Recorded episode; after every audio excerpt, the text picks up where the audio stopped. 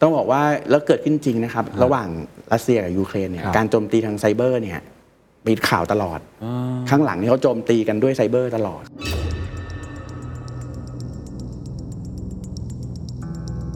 วิธีการของ contact center หรือ call center แก๊งพวกเนี้ยเรียกว่า social engineer โอ้ social engiมันมีเนียศัพท์เทคนิคใช่เขาเรียกว่า social วิ engineer ศวกรเชิงสังคมนี่นะครับ ใช่ประมาณอย่างอ่านั้นแต่ที่มาแรงที่สุดคืออะไรครับ ที่ที่แบบมาแรงดูเป็นภัยคุกคามอันดับ Malware malware ใช่แ a นซัมแวร์เนี่ยมันก็ผูกกันก็คือแ a นซัมคือแปลว่าเรียกค่าไถ่ล่าสุดผมซ้อมโดยที่เซอร์ไพรส์พี่พีก็งงๆ เข้ามาใน war room ผ่าน Microsoft Teams แบบงงๆ เกิดอะไรขึ้น แล้วก็เราก็เริ่มยิงคำถาม โอ้โหอ่าใส่สถานการณ์เข้าไปให้มันแรงขึ้นแรงขึ้นอ่าเออ simulate ว่ามันแรงแบบจนพี่จะจ่ายเงินไหมอะ This is the Standard Podcast. Eye opening for your ears. The secret sauce. สวัสดีครับ ผมเคนนักครินทร์และนี่คือ The Secret Sauce Podcast The Secret Sauce ตอนนี้ได้รับการสนับสนุนโดย KBTG What's your secret? ทราบไหมครับว่าสงครามยูเครนรัสเซียที่เราเห็นรบรบกันเนี่ยนะครับ มันยังมีอีกสงครามอีกชุดหนึ่งครับ ที่รบกันหนักหน่วงมาก และเป็นข่าวใหญ่มากๆ และเป็นเรื่องใกล้ตัวพวกเรามากขึ้นเรื่อยๆ นั่นก็คือสงครามทางไซเบอร์ครับ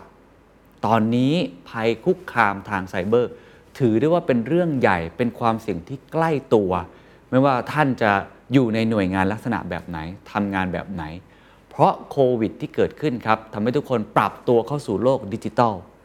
เมื่อโลกดิจิทัลเกิดขึ้นมากขึ้นเรื่อยๆ ก็เกิดภัยคุกคามตามมามากขึ้นเรื่อยๆ เรียกง่ายๆว่าพอเราพัฒนาไปโจรครับ คนที่คิดไม่ดีครับแฮกเกอร์ครับก็พัฒนา ตามไปได้เรื่อย ๆ เช่นเดียวกันนะครับ วันนี้สิ่งที่เราจะพูดคุยกันเราจะพูดกันนะครับว่าไอ้ cyber crime หรืออาชญากรรมทางไซเบอร์หรือรูปแบบในการโจมตีต่างๆ จะ malware ransomware phishing หรืออะไรต่างๆ นานาเนี่ยตอนนี้มันพัฒนาการไปถึงไหน เราจะได้รู้ครับว่าโจรมันทำอะไรอยู่บ้าง อีกมุมหนึ่งครับ คือฝั่งของเรียกว่าเป็นพวกเราแล้วกันเนาะ Cyber Security ครับ การป้องกัน การตรวจสอบ การแก้ไขเมื่อเกิดเหตุการณ์ลักษณะแบบนั้น ไม่ว่าจะเป็นเรียกค่าไทย หรือว่าในงานที่เรามีการที่ดึงข้อมูลเราไปใช้ในทางที่ไม่ดี หรือว่ามีเคสทำให้ชื่อเสียงเราเสื่อมเสียเนี่ยเราจะป้องกันมันอย่างไร วันนี้ผมจะพูดคุยกับผู้เชี่ยวชาญนะครับ นั่นก็คือพี่เอฟครับ คุณชัชวัตรอัศวรักวงศ์ครับ Chief Information Security Officer ของ KBTG นะครับ สิ่งที่จะพูดคุยกันต้องบอกว่าเข้าใจง่ายมาก แล้วผมเชื่อว่าเป็นประโยชน์กับทุกคนจริง ๆ ไม่ว่าจะเป็น use case จริงของ KBTG ที่เขาทำมาอย่างต่อเนื่อง หรือในแง่ของคำแนะนำ framework ที่ทุกท่านสามารถเอาไปปรับใช้ได้ ไม่ว่าทุกท่านจะเป็นองค์กรระดับไหน จะใหญ่จะกลางจะเล็ก จนถึงขั้นเป็นประชาชนคนทั่วไป เป็นนักเรียนเป็นชาวบ้านทำอาชีพไหนก็ตามทีครับ ตอนนี้ถือได้ว่า Cyber Security เป็นทักษะที่สำคัญ และเป็นทักษะที่ใกล้ตัว เพราะเมื่อไหร่ก็ตามที่คุณโดนไปแล้วครับ มันอาจจะเกิดอันตรายที่ใหญ่หลวงกว่า ต้องรีบป้องกันตั้งแต่วันนี้นะครับ ลองไปฟังกันครับก่อนอื่นขอบคุณพี่เอฟนะครับครับสวัสดีครับ แล้วก็สวัสดีอีกครั้งหนึ่งจริง ๆ เราเคยเจอกันน่าจะประมาณ 2-3 ปีที่แล้วใช่ตอนนั้นครัมาบคุยเรื่อง Data Privacy แล้วก็ Cyber Security ใช่นะครับวันนี้มาคุยกันลงลึกอีกครั้งเรื่อง Cyber Security อย่างที่เราได้เกรินกัน ผมว่าในรอบ 2-3 ปีเนี้ยพอ Digital Transformation มันเกิดขึ้นเร็วขึ้นจากโควิดนะฮะ เราก็เห็นเรื่องของภัยคุกคามก็มาแรงขึ้นเช่นเดียวกันใช่คือโจรเขาก็วิ่งตามโลกนี้ได้เร็วค่อนข้างมากเลยอยากให้อัปเดตให้ทุกท่านได้ฟังก่อนนะครับ ว่าตอนเนี้ย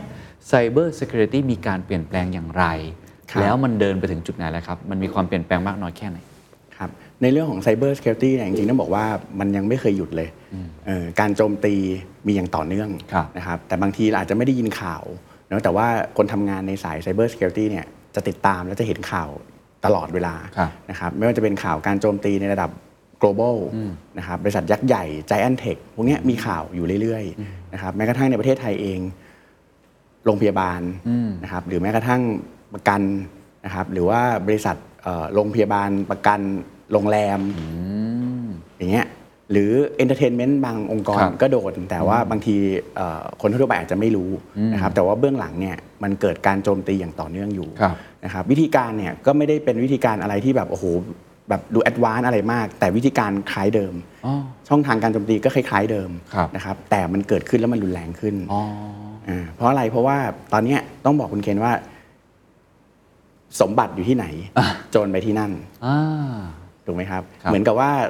แต่ก่อนโจรจะไปปล้นเนี่ยไปไปที่ไหนครับ ครับ สาขาธนาคารใช่ครับ เพราะเขาเชื่อว่าที่นู่นมีเงินสดอ่าเพื่อเป็นให้แบบ เขาไปปล้นได้ สิ่งที่จับต้องได้ ใช่ ไปปล้นร้านทองครับถูกไหมครับ เพราะมีมูลค่ามีเงินมี value ครับนะครับ เพราะฉะนั้นตอนเนี้ยโลกดิจิตอลมันเปลี่ยนไป ข้อมูลคือ asset ถูกไหมครับ ที่ครับ เราเคยคุยกันไปเมื่อคราวที่แล้วว่า ตอนเนี้ยทรัพย์สินที่มีค่าในโลกดิจิตอลคืออะไรคือข้อมูลถูกไหมครับโดยเฉพาะข้อมูลส่วนบุคคล ครับข้อมูลนู่นนั่นนี่ ข้อมูลทางการแข่งขัน เราจะได้รู้ว่าเออองค์กรคู่แข่งเราเป็นยังไงอย่างเงี้ยพวกเนี้ยข้อมูลเนี่ยคือ asset ที่สำคัญที่สุดละอืมโจรรู้ว่าที่ไหนมีข้อมูลสำคัญเขาก็ไปถูกไหมครับไปเพื่ออะไรเพื่อว่าเผื่อถ้าขโมยออกมาได้ เอามาขู่ได้ ฉันจะไปเปิดเผยนะอ่าจ่ายเงินมาครับ ถ้าไม่อยากถูกเปิดเผยให้จ่ายเงินมา อย่างเงี้ย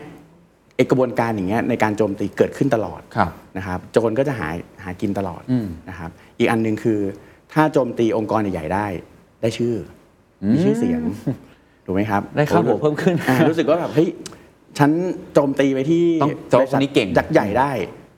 เนี่ย ฉันได้เป็นที่ยอมรับอย่างเงี้ยคือเห็นมันก็เห็นจะพี่เอฟบอกว่าเขามีการให้สกอร์กันด้วยเหรอฮะใช่ คือแฮกเกอร์เนี่ยหรือเขาเรียกว่า threat actors นะครับ เป็นคำกลางแล้ว threat actors เนี่ยเขามีสกอร์นะเขาเรียกว่า reputation อ่าว่าใครโจมตีสำเร็จจริงขโมยออกมาได้จริงไอ้พวกเนี้ย reputation จะสูงเหมือนคะเป็นจะแบสูบง จอมวายร้ายที่แบบอ่าเก่งที่สุดอะไรแบบนี้ ใช่ ซึ่งน่าจะอยู่ใน dark web เป็นส่วนใหญ่ ใช่ เขาก็จะคุยกันในกลุ่มครับเพราะฉะนั้นบางทีทางคุณเคนอาจจะเห็นเมื่ออาจจะปลายปีที่แล้วหรือต้นปีเนี่ยที่จะมีข่าว ชอบบอกว่ามีแฮกเกอร์โพสต์ขายข้อมูลใน dark webอ่าใช่ใช่ใช่ใช่ใช่อ่ามาถี่มากเลย มีจะมาอยู่ในเขาเรียกว่า Raid Forum สมัยนู้นนะแต่ตอนนี้ถูก shutdown ไปนะครับตอนนู้นเนี่ยมีเยอะมากเลยเดี๋ยวก็มีละว่าบริษัทนู้นถูกขายข้อมูลอยู่ในดักเว็บครับแล้วถ้าเกิดสังเกตดีๆ ในนั้นน่ะมันจะมีเขียน reputation score ด้วยว่าคนร้ายเนี่ย reputation อยู่ที่เท่าไหร่อ่าอ่าเออถ้าเกิด reputation สูงเนี่ยก็ต้องทำใจไว้ระดับหนึ่งแล้วว่าครับน่าจะของจริงอืมโอเคเออเพราะบางทีบางที เอาไปโพสต์ขายเนี่ยครับ ของปลอมก็มีนะอ๋อเออ โอเคเข้าใจนะครับ เพราะฉะนั้นเนี่ยไอ้เรื่องของ Cyber Security ในโลกเนี้ยถามว่ายังเป็นยังไง มันมีอะไรพัฒนาขึ้นไหม ยังต่อเนื่องเออยังมีการแฮ็กอย่างต่อเนื่อง ครับอาจจะมากขึ้นด้วย เพราะว่าเราใช้ดิจิตอลมากขึ้น ครับครับถูกไหมครับโควิด -19 ทำให้ speed ในเรื่องของการใช้ดิจิทัลเทคโนโลยีสูงขึ้น ครับเพราะฉะนั้นความเสี่ยงไอ้พวกเนี้ยเยอะมากขึ้น อืม หลาย ๆ องค์กร โดยเฉพาะองค์กรเล็ก ๆ อาจจะยังขาด ความเข้าใจว่าไปใช้ดิจิทัลเทคโนโลยีแล้วมีแต่ประโยชน์ แต่ลืมคิดไปว่ามันมีอีกด้านหนึ่งด้วย ที่ยังไม่ได้ระมัดระวังครับเพราะฉะนั้นให้พี่เอฟช่วยช่วยทบทวนให้พวกเราฟังหน่อยได้ไหมครับว่า เราเห็นแล้วว่ามีพัฒนาการของมันครับแต่เมื่อกี้ที่ผมได้ยินคือยังรู้สึกว่าเป็นข่าวดีเล็ก ๆสำหรับคนที่ต้องป้องกันเรื่องพวกนี้ก็คือว่ามันยังใช้วิธีการคล้าย ๆเดิมใช่ยังไม่ถึงขั้นแบบ advance อะไรที่เปลี่ยน แต่มันเร็วขึ้น มันแรงขึ้นแล้วมันก็เยอะขึ้นใช่เลยอยากให้อัปเดตนิดนึงครับว่าตอนเนี้ย เรียกว่าอาชญากรรมทางไซเบอร์ ที่มันมีรูปแบบที่หลากหลายมากหลังๆเราจะได้ยินคำว่าฟิชชิงค่อนข้างเยอะใช่ไหมครับ มันมีกี่รูปแบบหลักๆ ที่เราต้องระวังเป็นพิเศษบ้างครับโอเค คือต้องบอกว่าฟิชชิงเนี่ยเป็นหนึ่งในช่องทางเนาะเป็นช่องทางในการโจมตีเอ่อแบบหนึ่งครับซึ่งฟิชชิงอันนี้เป็นหนึ่งอันที่เดี๋ยวผมจะมาพูดให้ขยายความนะเป็นหนึ่งช่องทางละนะครับการโจมตีมีอีกเรื่องของการทำเอ่อขโมยข้อมูล data breach หรือ data extortion ก็คือการขโมยเข้าไปแล้วข่มขู่เพื่อของเงินอ่าคล้ายๆ ransom แต่ไม่เชิงนะครับ ransomware ที่เราพูดถึงกันมาโดยตลอดเนี่ยคือ มันเข้ามาปุ๊บมันเข้ารหัสถูกไหมครับเข้ารหัสข้อมูลเราทำให้ระบบเราทำงานไม่ได้ ข้อมูลที่เราต้องใช้งานเนี่ยมันใช้งานไม่ได้ครับก็ต้องแลกด้วยว่าจะจ่ายเงินกับเขาไหมถ้าจ่ายเงินเราอาจจะได้ตัวถอดรหัสมาทำให้ข้อมูลเราทำงานต่อได้ครับเนี่ยอันนี้คือ ransom แต่ว่า extortion คือการข่มขู่เขาไม่ได้เข้ารหัสนะ เขาเจาะเข้ามาได้ปุ๊บเอาขโมยข้อมูลเราออกไป แล้วก็มาขู่เราว่าเฮ้ยจ่ายไหมอืมเหมือนเป็นตัวประกัน ใช่คล้ายๆอย่างนั้น ก็มีอันเนี้ยเรื่อง Data เนี่ยเป็นเรื่องสำคัญในยุคนี้เหมือนกัน เพราะว่าอย่างอย่างที่พวกเรารู้ PTPA มีออกมาบังคับใช้ใช่ไหมครับ GDPR นู่นนั่นนี่ในแต่ละประเทศเนี่ยบังคับใช้เพราะฉะนั้นบางทีก็จะเป็นตัวประกันได้ดีที่สุดเลยว่าเฮ้ยเราบริษัทองค์กรต่างๆ ไม่อยากผิดกฎหมายใช่ถูกไหมครับ ก็ขู่ประกันเอ่อเอามาขู่บริษัทเหล่านี้แหละครับ ฉันขโมยข้อมูลคุณได้นะจะเปิดเผย เพราะถ้าเกิดเปิดเผยไปปุ๊บคุณมีความผิด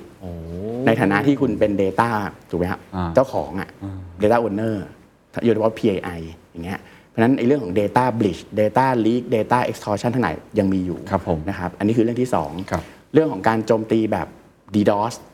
อ่า DDoS คือ distributed denial of service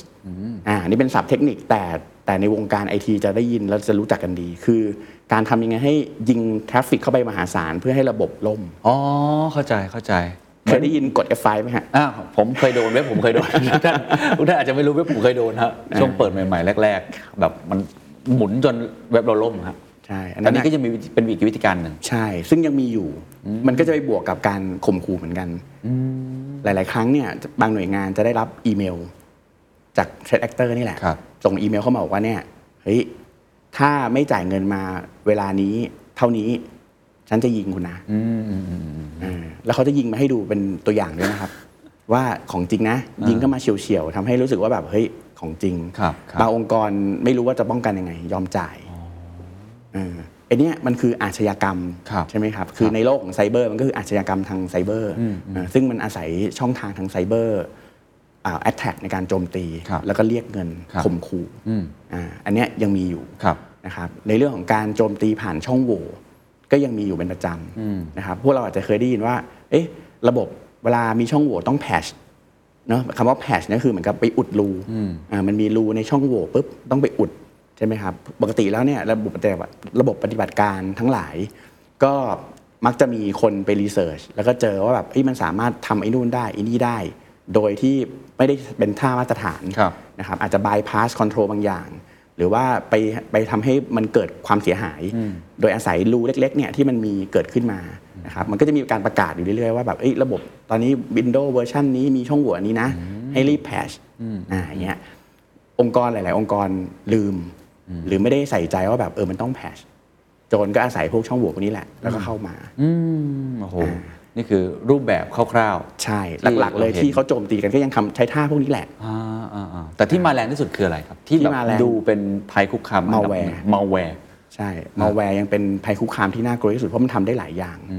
นะครับคือ malware กับ ransomware อธิบายให้กับบางท่านที่อาจจะยังไม่เข้าใจว่ามันต่างกันได้คือ malware เนี่ยมันย่อมาจาก malicious software ครับนะครับ ransomware เนี่ยมันก็ผูกกัน ก็คือ ransom คือแปลว่าเรียกค่าไถ่ใช่ไหมครับ malware เนี่ยจริงๆก็คือ คือซอฟต์แวร์นี่แหละครับครับนะครับก็คือซอฟต์แวร์เรียกค่าไถ่ซึ่ง ransomware เป็นประเภทหนึ่งของ malware อ่าเป็น subset ของ malware งั้นถ้าเกิดพูดรวมๆเนี่ยก็คือเรียกว่า malware ก็ได้นะครับ malware เนี่ยยังเป็นเป็นภัยร้ายแรงอยู่นะครับที่เอ่อภัยไซเบอร์ส่วนใหญ่จะโดนด้วยด้วยอันนี้แหละครับแล้วช่องทางที่มันเข้ามาได้ก็ฟิชชิงอืมโอเคใช้วิธีการส่งอีเมลปลอมเข้ามา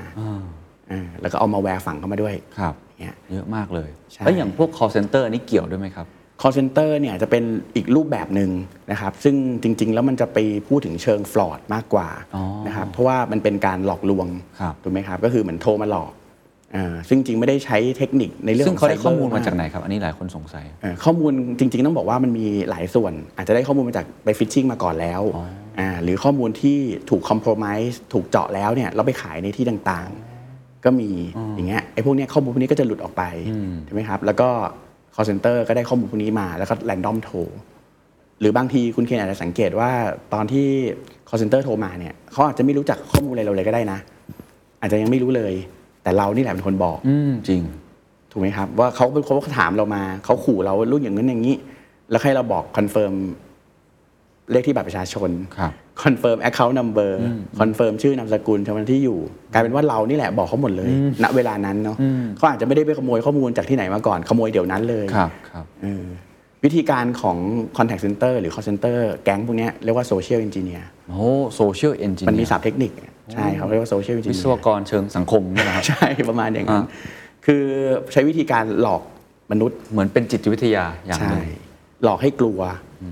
ข่มขู่ให้แบบกลัวครับใช่ไหมหรือว่าเอาโปรโมชั่นอะไรที่แบบมันดูเกินจริงอะ่ะแล้วฟังดูเหมือนอยากได้แต่มันมันไม่มีอยู่จริงเนี้ยครับแต่เอามาหลอกชาวบ้านว่าแบบจะโอนเงินให้ 5 0 0แสนบาท 1 ล้านบาทถูกไหมครับ หรือว่าถ้ากดลิงก์ตอนเนี้ยเอาสิทธิพิเศษไปเลย ลด 20%ลด 50%ครับเยอะแยะเลยใช่พวเยอะมากครับหลอกไปหมดโอเคหลอกความอยากของมนุษย์อ่าความโลภใช่ไหมครับความกลัวครับเนี่ยความหลงอย่างเงี้ยเออไอ้พวกเนี้ยใช้ วิธีการเรียกว่าโซเชียล n ิ i เนียโอเค เข้าใจเออเนทำให้ภาพมนุษย์หลงกล call center พวกนั้นนะเป็นหนึ่งในนั้นครับรวมถึงไอ้พวก SMS ด้วยนะ เยอะมากครับ หรือว่าใน message ทางโซเชียลมีเดียใช่ก็จะมีคนดัง บางวันก็เป็นอีลอน มัสก์บางวันก็เป็นคริสเตียโนโรนัลโดใช่แจ็คสันหวังก็มีนะเดี๋ยวนี้โอ้เยอะมากนะฮะ ใช่ครับอันนี่ก็เป็นพวรูปแบบหนึ่งเหมือนกัน ใช่เขาเรียกว่าเป็นเป็นเป็นกลยุทธ์ของการทำดิจิ t a ลฟลอดอ่า แต่บางทีมันมันก็คาบเกี่ยวกันครับถูกไหมครับใช้ช่องทางทางไซเบอร์ บวกกับ social engineerมาหลอก แล้วก็เพื่อให้กรอกข้อมูลนะครับหรือหลอกให้โอนเงิน เพราะสุดท้ายแล้วหลอก bottom line มันคือโอนเงินโอนเงินเออไม่งั้นไม่รู้จะหลอกเอาข้อมูลไปทำอะไรถูกไหมครับอะเห็นภาพครับ แล้วผมคิดว่ามันใกล้ตัวพวกเรามากขึ้นเรื่อยๆนะใช่เพราะใช่ผมก็โดน message อย่างนี้บ่อยมากเลย แล้วผมเชื่อว่าหลายๆหลายคนก็โดน call center แบบนี้กลายเป็นเรื่องโจ๊กใช่ ที่คุยกันในโซเชียลมีเดียค่อนข้างมากเพราะฉะนั้นมันใกล้ตัวจริง ๆ อันนี้คือฝั่งหนึ่งก็คือภัยคุกคามครับพูดง่ายๆคืออาชญากรหรือโจรมันเก่งขึ้นยังไงทำอะไรเพิ่มขึ้นบ้าง ใช่ แต่ว่าฝั่งคนที่เป็น security หรือเป็นรักษาความปลอดภัย ก็ครับพัฒนาขึ้นเช่นกันครับอันนี้อธิบายได้ไหมครับว่าพี่เอฟเห็นอะไรบ้างครับในแง่ของพัฒนาการ คือพัฒนาการของทีมไซเบอร์ต้องบอกว่าก็คือในอันที่หนึ่งเนาะย้อนกลับไปก่อนทีมไซเบอร์ก่อน ผมว่าในแต่ละองค์กรก่อนโดยเฉพาะองค์กรใหญ่ๆเนี่ย จะให้ความสำคัญกับเรื่องไซเบอร์เยอะขึ้นมากครับ จากเดิมที่แบบพูดเรื่องนี้แล้วทุกคนก็แบบอึดอัดอืมใช่ไหมครับ แบบโห security มานี่มันคือ stopper ชัดๆอะฉันจะทำธุรกิจอะไรคุณก็มาเบรกใช่ถูกไหมครับ สมัยก่อนมันจะเป็นภาพอย่างนั้น สมัยเนี้ยเริ่มเห็นชัดว่าระดับบนเนี่ยข้างบน top management ในแต่ละองค์กรใหญ่ๆ ไม่ใช่แค่ในแบงค์นะครับครับเริ่มให้ความสำคัญมากขึ้นเออถ้าเกิดว่ายังไม่ให้ความสำคัญผมว่าตอนนี้ต้องเริ่มฉุกคิดแล้วว่า มันยังไม่สายนะครับที่จะเริ่มตอนนี้ครับนะครับอันที่หนึ่งคือเรื่องนี้ อันที่สองคือเรื่องของทีมไซเบอร์เนี่ยจะบอกว่าต้องบิวเอ่อต้องเรียกว่าฝึกฝีมือตลอดเวลา ต้องตามข่าวตลอดเวลา และที่สำคัญ keyword คือทำงานคนเดียวไม่ได้ องค์กรเดียวไม่ได้ การสู้กับโจรไซเบอร์เนี่ยตัวต่อตัวอย่างเงี้ยเราไม่เราเราเอาชนะไม่ได้นะครับเออเพราะเราเขาอยู่ที่มืด เราอยู่ที่แจ้ง ถูกไหมครับเพราะฉะนั้นเราก็ต้องมีมี community ครับเหมือนกันช่วยกันเป็นหูเป็นตา ครับ ว่าอะไรเกิดขึ้นอะไรที่ไหน เขาใช้ท่าไหนในการโจมตีกัน เขาเข้าไปได้ยังไง ต้องมีการแลกเปลี่ยนข้อมูลกัน ต้องมีการแชร์กันนี่แหละคือถึงจะถึงจะรับมือกันได้ครับ ครับ ในแง่ของเทคโนโลยีล่ะครับ ในเทคโนโลยีเนี่ยจริงๆต้องบอกว่าโลกเนี้ยโจรก็ใช้ AI นะเออคือโจเรามีอะไรในโลกที่เป็นด้านสว่างด้านมืดเหมือนกันหมดเลยใช่ คือเทคโนโลยีมันถึงมี 2 ด้านเสมออ คือคนดีเอาไปใช้ในเชิงที่ดีก็ดีครับถูกไหมครับเป็น competitive เป็นข้อได้เปรียบในการแข่งขันทางธุรกิจ แต่โจรก็เหมือนกัน เขาก็รู้ว่ามันมีเทคโนโลยีเหมือนกัน เขาก็รีเสิร์ชแล้วก็เอามาโจมตีเราเหมือนกันเลยนะครับเพราะฉะนั้นเนี่ยในเรื่องของเทคโนโลยีในการรับมือป้องกันเนี่ยก็เหมือนกัน มันก็จะพัฒนาไปในโลกของ AI machine learning ดูพฤติกรรมการโจมตีได้ดียิ่งขึ้นนะครับแต่ถามว่ามันมาชัวร์หรือยังอาจจะยังไม่ถึงจุดนั้น ก็ต้องต้องเรียนครับรู้กับมันไปนะครับแล้วก็ยังไงก็ต้องอาศัยคน ณตอนเนี้ยผมว่าในโลกไซเบอร์ถึงแม้ว่าเราจะมีเทคโนโลยีที่ advance ขึ้น แต่คนก็ยังเป็นคนคุมคนเอ่อเรียนหมายถึงว่าคนสอนน่ะสอนให้อุปกรณ์ต่างๆ มันฉลาด แล้วเทคโนโลยีฝั่งคนที่เป็น security ก็ครับดีขึ้นใช่ไหมฮะในการป้องกัน ใช่ คือต้องบอกว่าแอดวานซ์ขึ้นเหมือนกัน แต่ว่าอย่างที่บอกว่าเทคโนโลยีณปัจจุบันเนี่ยคือมัน advance เท่าไหนก็แล้วแต่มันก็ยังไม่มีอะไรร้อยเปอร์เซ็นที่บอกว่า คุณเคนซื้อมาตั้งปุ๊บเนี่ยจะไม่ถูกแฮ็กไม่มี ยังไงก็ไม่มีครับเออนอกจากว่าคุณเคนเอาคอมพิวเตอร์ระบบทั้งหลาย isolate อะอ่าตัดไม่ต่อออกจากใครอะโลกภายนอกเลย ใช่ไม่ต่อกับใครเลยแล้วอยู่กันแค่เนี้ยครับเออมันมันมันก็ไม่มันไม่มีอยู่จริงถูกไหมคครัรับบมันโลกนี้มันเปลี่ยนไปครับเออในแง่ของประเทศไทยเองล่ะครับมีครับพัฒนาการตรงนี้ยังไงบ้าง ทั้งการร่วมมือระหว่างหน่วยงานภาครัฐ เอกชน หรือสถาบันที่ต้องทำวิจัยด้านนี้โดยตรงครับหรือว่าในแง่ของการใส่เงินทุนเข้ามา อาจจะครับเล่าให้ฟังนิดนึงว่าประเทศไทยมีพัฒนาการยังไงบ้างโอ้โหประเทศไทยต้องบอกว่า เราก็มาไกลนะในช่วง2อสปีที่ผ่านมาเนี้ยตั้งแต่พรบไซเบอร์ออกมาอืมบังคับใช้ใช่ปีครับ62นะครับตั้งแต่ปีนั้นแหละ ผมว่าทุกคนเริ่มขยับตัว โดยเฉพาะกลุ่มเออองค์กรที่เป็น CII CII คือ Critical Information Infrastructure ของประเทศครับเช่นอะไรโรงพยาบาล ธนาคารสถาบันการเงินประกันนะครับอย่างเทเลคอม พวกโอเปอเรเตอร์ AS d t a c ทูเงี้ยพวกเนี้ยหรือระบบพวกการไฟฟ้าการประปา พวกเนี้ยคือพลังงานที่เป็นใช่โครงสร้างพื้นฐาน เพราะเราก็เห็นใช่ ข่าวท่อส่งก๊าซตอนนั้นใช่ไหมโอ้โหใหญ่มากเหมือนกันใช่ตอนนั้นอะไรที่เป็นเขาเรียกว่า CII ใช่ไหมฮะใช่ครับอ่าอ่าอันเนี้ยเป็นเป็น infrastructure สำคัญของครับประเทศ กลุ่มเนี้ยยกระดับอ่าเพราะว่ามีหน่วยงานที่เรียกว่าสกมชสำนักงานคณะกรรมการรักษาความมั่นคงปลอดภัยแห่งชาติตั้งขึ้นมาเนี่ยก็เริ่มมาผลักดันนะครับ เรามีเขาเรียกว่า CERT Computer Emergency Response Team นะครับในแต่ละภาคส่วน ครับเช่นของธนาคารเรามี TB-CERT อ่าครับ อาของเป็นภาพ CERT ของธนาคารในประเทศไทยอ่าตอนเนี้ยมันก็จะมีโอเปอเรเตอร์อย่าง AIS เขาก็มี CERT อืมี CERT ของแต่ละมี Telecom อุตสาหกรรมไป ใช่ และเราเพิ่งเริ่มมารวมกันละ CERT แต่ละ CERT มารวมคุยกัน ว่าจะทำงานร่วมกันยังไง จะครับแชร์กันยังไง จะช่วยกันป้องกันประเทศยังไง อันเนี้ยถือว่ามีการขยับตัวค่อนข้างต่อเนื่องนะครับอย่างที่บอกไปว่าเราทำงานคนเดียวไม่ได้ ธนาคารเองเนี่ยเราจะรักษาความปลอดภัยให้ดีที่สุดเท่าไหร่ก็ไม่ได้ ถ้าระบบไฟฟ้าไม่มีอืมจริงถูกไหมครับ ถ้าไฟฟ้าถูกคอม p r o m i s e ถูกเจาะ outage ทำงานไม่ได้ แล้วแบงก์จะเปิดได้ยังไงถูกไหมครับ หรือว่าเทเลคอมมิ n นิเคชันสายสื่อสาร ถ้าโดนโจมตี เราใช้มือถือไม่ได้ mobile banking ในประเทศไทยมีต้องกี่สิบล้านกี่ร้อยล้านคนใช้งานไม่ได้ครับถูกไหมครับเออ พวก internet banking ทุกอย่างมันก็ใช้ไม่ได้หมดเลย เพราะฉะนั้นเนี่ยมันมันไม่สามารถที่จะทำงานด้วยภาคธนาคารได้อย่างเดียวละต้องเกิดความร่วมมือ มันเกี่ยวเนื่องกันหมด แต่ข้อร่วมมือนี้ก็ดีขึ้นนั้นผมใช่ถามต่อมองไปในอนาคตข้างหน้าครับ ความท้าทายใหญ่ที่สุดคืออะไร ของเฉพาะประเทศไทยเนาะเบนช์มาร์กกับประเทศอื่น เราถือว่าทำได้ใช้ได้ไหมครับ มีอะไรที่ตัวพี่เอฟมองว่าโห ถ้าเราไม่เร่งทำตอนนี้นะ โจรมันจะมาลุมเราแน่ ๆ เลย หรือว่าจริง ๆ แล้วเราทำได้ดีพอสมควรแล้วครับ คือผมว่าเราทำมาได้เยอะ แต่ก็ยังไม่ถึงจุดที่คิดว่าเรียกว่าได้ดีว่าดีเออยังถือว่าพอใช้นะในมุมมองผมนะครับ อาจจะอาจจะไม่เหมือนคนอื่นก็ได้ ซึ่งผมว่าหลักๆ เลยที่เรายังต้องทำเพิ่ม คือเรื่องของการให้การศึกษาอ๋อนี่เป็นเรื่องใหญ่สุดสำหรับพี่เอฟว่าครับบุคลากรในประเทศไทยเรื่องนี้น้อยมาก จริงครับเออคือในวงเนี่ยมันมีอยู่กันอยู่ไม่กี่คนมองซ้ายมองขวาก็คนกันเองทั้งนั้นอย่างเงี้ยครับเพราะฉะนั้นคนที่เอ่อคนกันเองเนี่ยครับแล้วแบบแต่ละบริษัท แต่ละธนาคาร แต่ละหน่วยงานที่ให้ความสำคัญเขาก็เริ่มต้องการคนประเภทนี้เยอะขึ้น มันก็ดึงกันไปดึงกันมาโอ้โหใช่ไหมครับดึงอะผมดึงจากแบงค์นู้นมาแบงค์นี้อะเดี๋ยวอีกคนนึงก็ดึงจากของผมไป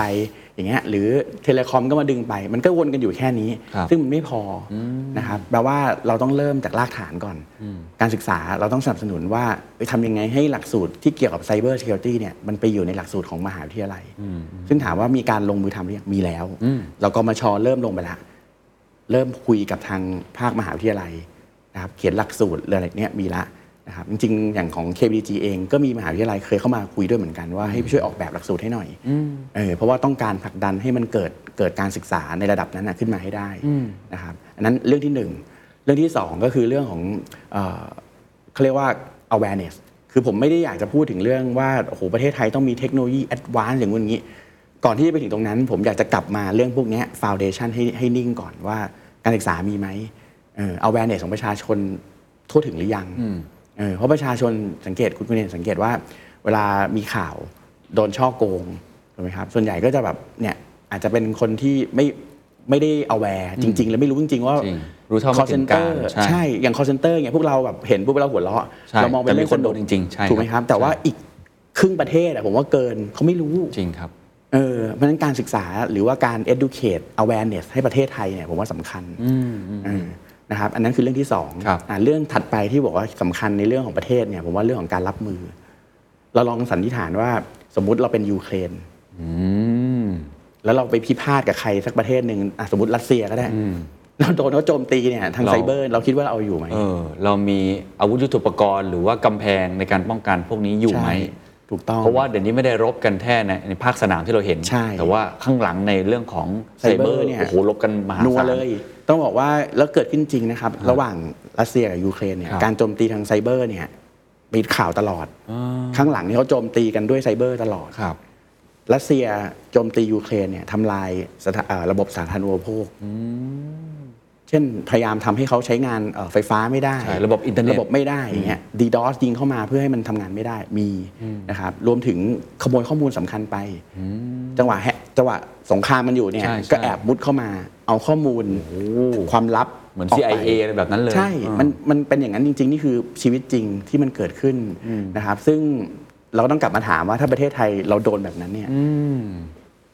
เราพร้อมไหมเพราะฉะนั้นไอ้พวกกระบวนการการศึกษาการให้มีความรู้ awareness ครับและการรับมือตอนเนี้ยสำคัญ ครับอ่ามุมหนึ่งที่ผมคงจะต้องถามก่อนที่จะครับลงไปสู่เคสจริงของครับพี่เอฟที่ทำอยู่ ซึ่งผมว่าน่าจะเป็นการ educate คนด้วยได้ว่าพี่เอฟทำตรงนี้อยู่จริง ๆ เห็นเคสจริง ๆ เห็นปัญหา แล้วก็มีวิธีการในการแก้ไขในนามองค์กร ครับ ใช่ไหมครับ แต่ผมขอถามคำถามใหญ่ ๆ ก่อนแล้วกันที่ผมเชื่อว่า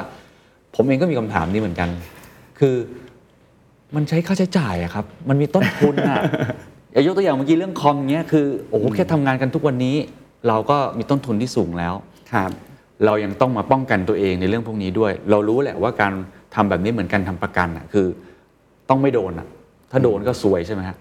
แต่จะทำยังไงให้มันบาลานซ์ระหว่างต้นทุนกับไอสิ่งที่เราอยากจะป้องกันตรงนี้อะครับครับ ซึ่งเรื่องของต้นทุนกับเรื่องของของการควบคุมความปลอดภัยเนี่ยมัน มันจะมาอย่างเงี้ยให้เราตัดสินใจยากๆเสมออนะครับแล้วจริงๆต้องบอกว่าหลาย ๆ ครั้งมัน justify แบบเป็นตัวเงินลำบากด้วย เพราะเราทำระบบอื่นพอเราทำเสร็จปุ๊บเราจะรู้นะว่าทำปุ๊บจะได้กำไรจากการที่คนมาใช้งานเท่าไหร่ใช่ถูกไหมครับแล้วก็มามาดูกับคอสครับคุ้มไหมคุ้มภายในกี่ปี แต่เรื่องของการป้องกันทางไซเบอร์เนี่ยลงไปบางทีถ้ามันไม่เกิด มันดูเหมือนไม่คุ้มถูกไหมครับมันดูเหมือนแบบก็ เหมือนทิ้งเปล่าเหมันซื้อประกันอย่างเงี้ยใช่ใช่ไหมครับแต่ว่าหารู้ไหมว่าข้างหลังที่มันป้องกันให้เราอยู่เนี่ยแล้วมันไม่เกิดเหตุเนี่ยมหาศาลถูกไหมครับเพราะฉะนั้นถามว่าคอสกับเรื่องเอ่อเอ่อเอ่อการป้องกันเนี่ยทำยังไง ผมว่าสุดท้ายเดี๋ยวจะกลับไปพูดในเรื่องว่า KBG เราทำยังไงนะครับคืออันที่หนึ่งคือผมเกริ่นไว้ก่อนก็ได้ มันต้องดูว่าความเสี่ยงที่ยอมรับได้ในองค์กรนั้นอะเท่าไหร่ประเมินความเสี่ยงก่อนเลย ใช่เราต้องมีเหมือนกับเขาอ่าศัพท์เทคนิคเรียกว่า risk appetite เออรับได้แค่ไหน สมมติคุณเคนบอกว่าเอ่อบริษัทบริษัทหนึ่งใช่ไหมครับเอ่อกลัวแหละกลัวเรื่องไซเบอร์ครับเนอะแต่ว่าเขาไม่ได้มีข้อมูลหรือว่าให้บริการอะไรที่แบบมันดูเซนซิทีฟเลย หรือว่าโดนแฮ็กไปก็ชิวๆอะไม่ได้รู้สึกอะไร ผมก็สร้างเครื่องใหม่ ลงแอปพลิเคชันใหม่นะครับแล้วก็เอ่อสื่อความให้ประชาชนรู้นิดนึงว่าแบบเออเออไม่มีอะไรนะแบบเรียบร้อยแล้วผมกู้ขึ้นมาได้ แล้วก็ไม่ได้มีผลกระทบต่อธุรกิจ ไอ้อย่างเงี้ยเขาอาจจะเลือกที่ลงทุนมินิมัมมีแค่แอนตี้ไวรัสเบาๆ ทุกเครื่องก็พอแล้วครับสมมติอย่างเงี้ยคือมันอยู่ที่แอปพลิไทแต่ถ้าเกิดบางองค์กรบอกว่าไม่ได้เลย ฉันสะสมชื่อเสียงมาเกือบร้อยปี ถ้าจะมาโดนแฮ็กสักหนึ่งที แล้วทำให้ trust ลูกค้าที่มีต่อองค์กรหายไป รับไม่ได้ อย่างเงี้ยผมว่ามันก็ต้องลงทุนอืมเข้าใจโอ้ดีครับ เป็นการประเมินที่ดีมากข้อแรกคือ risk appetite ใช่เพราะมันสำคัญแค่ไหนถ้าเกิดเราถูกความเสี่ยงนั้น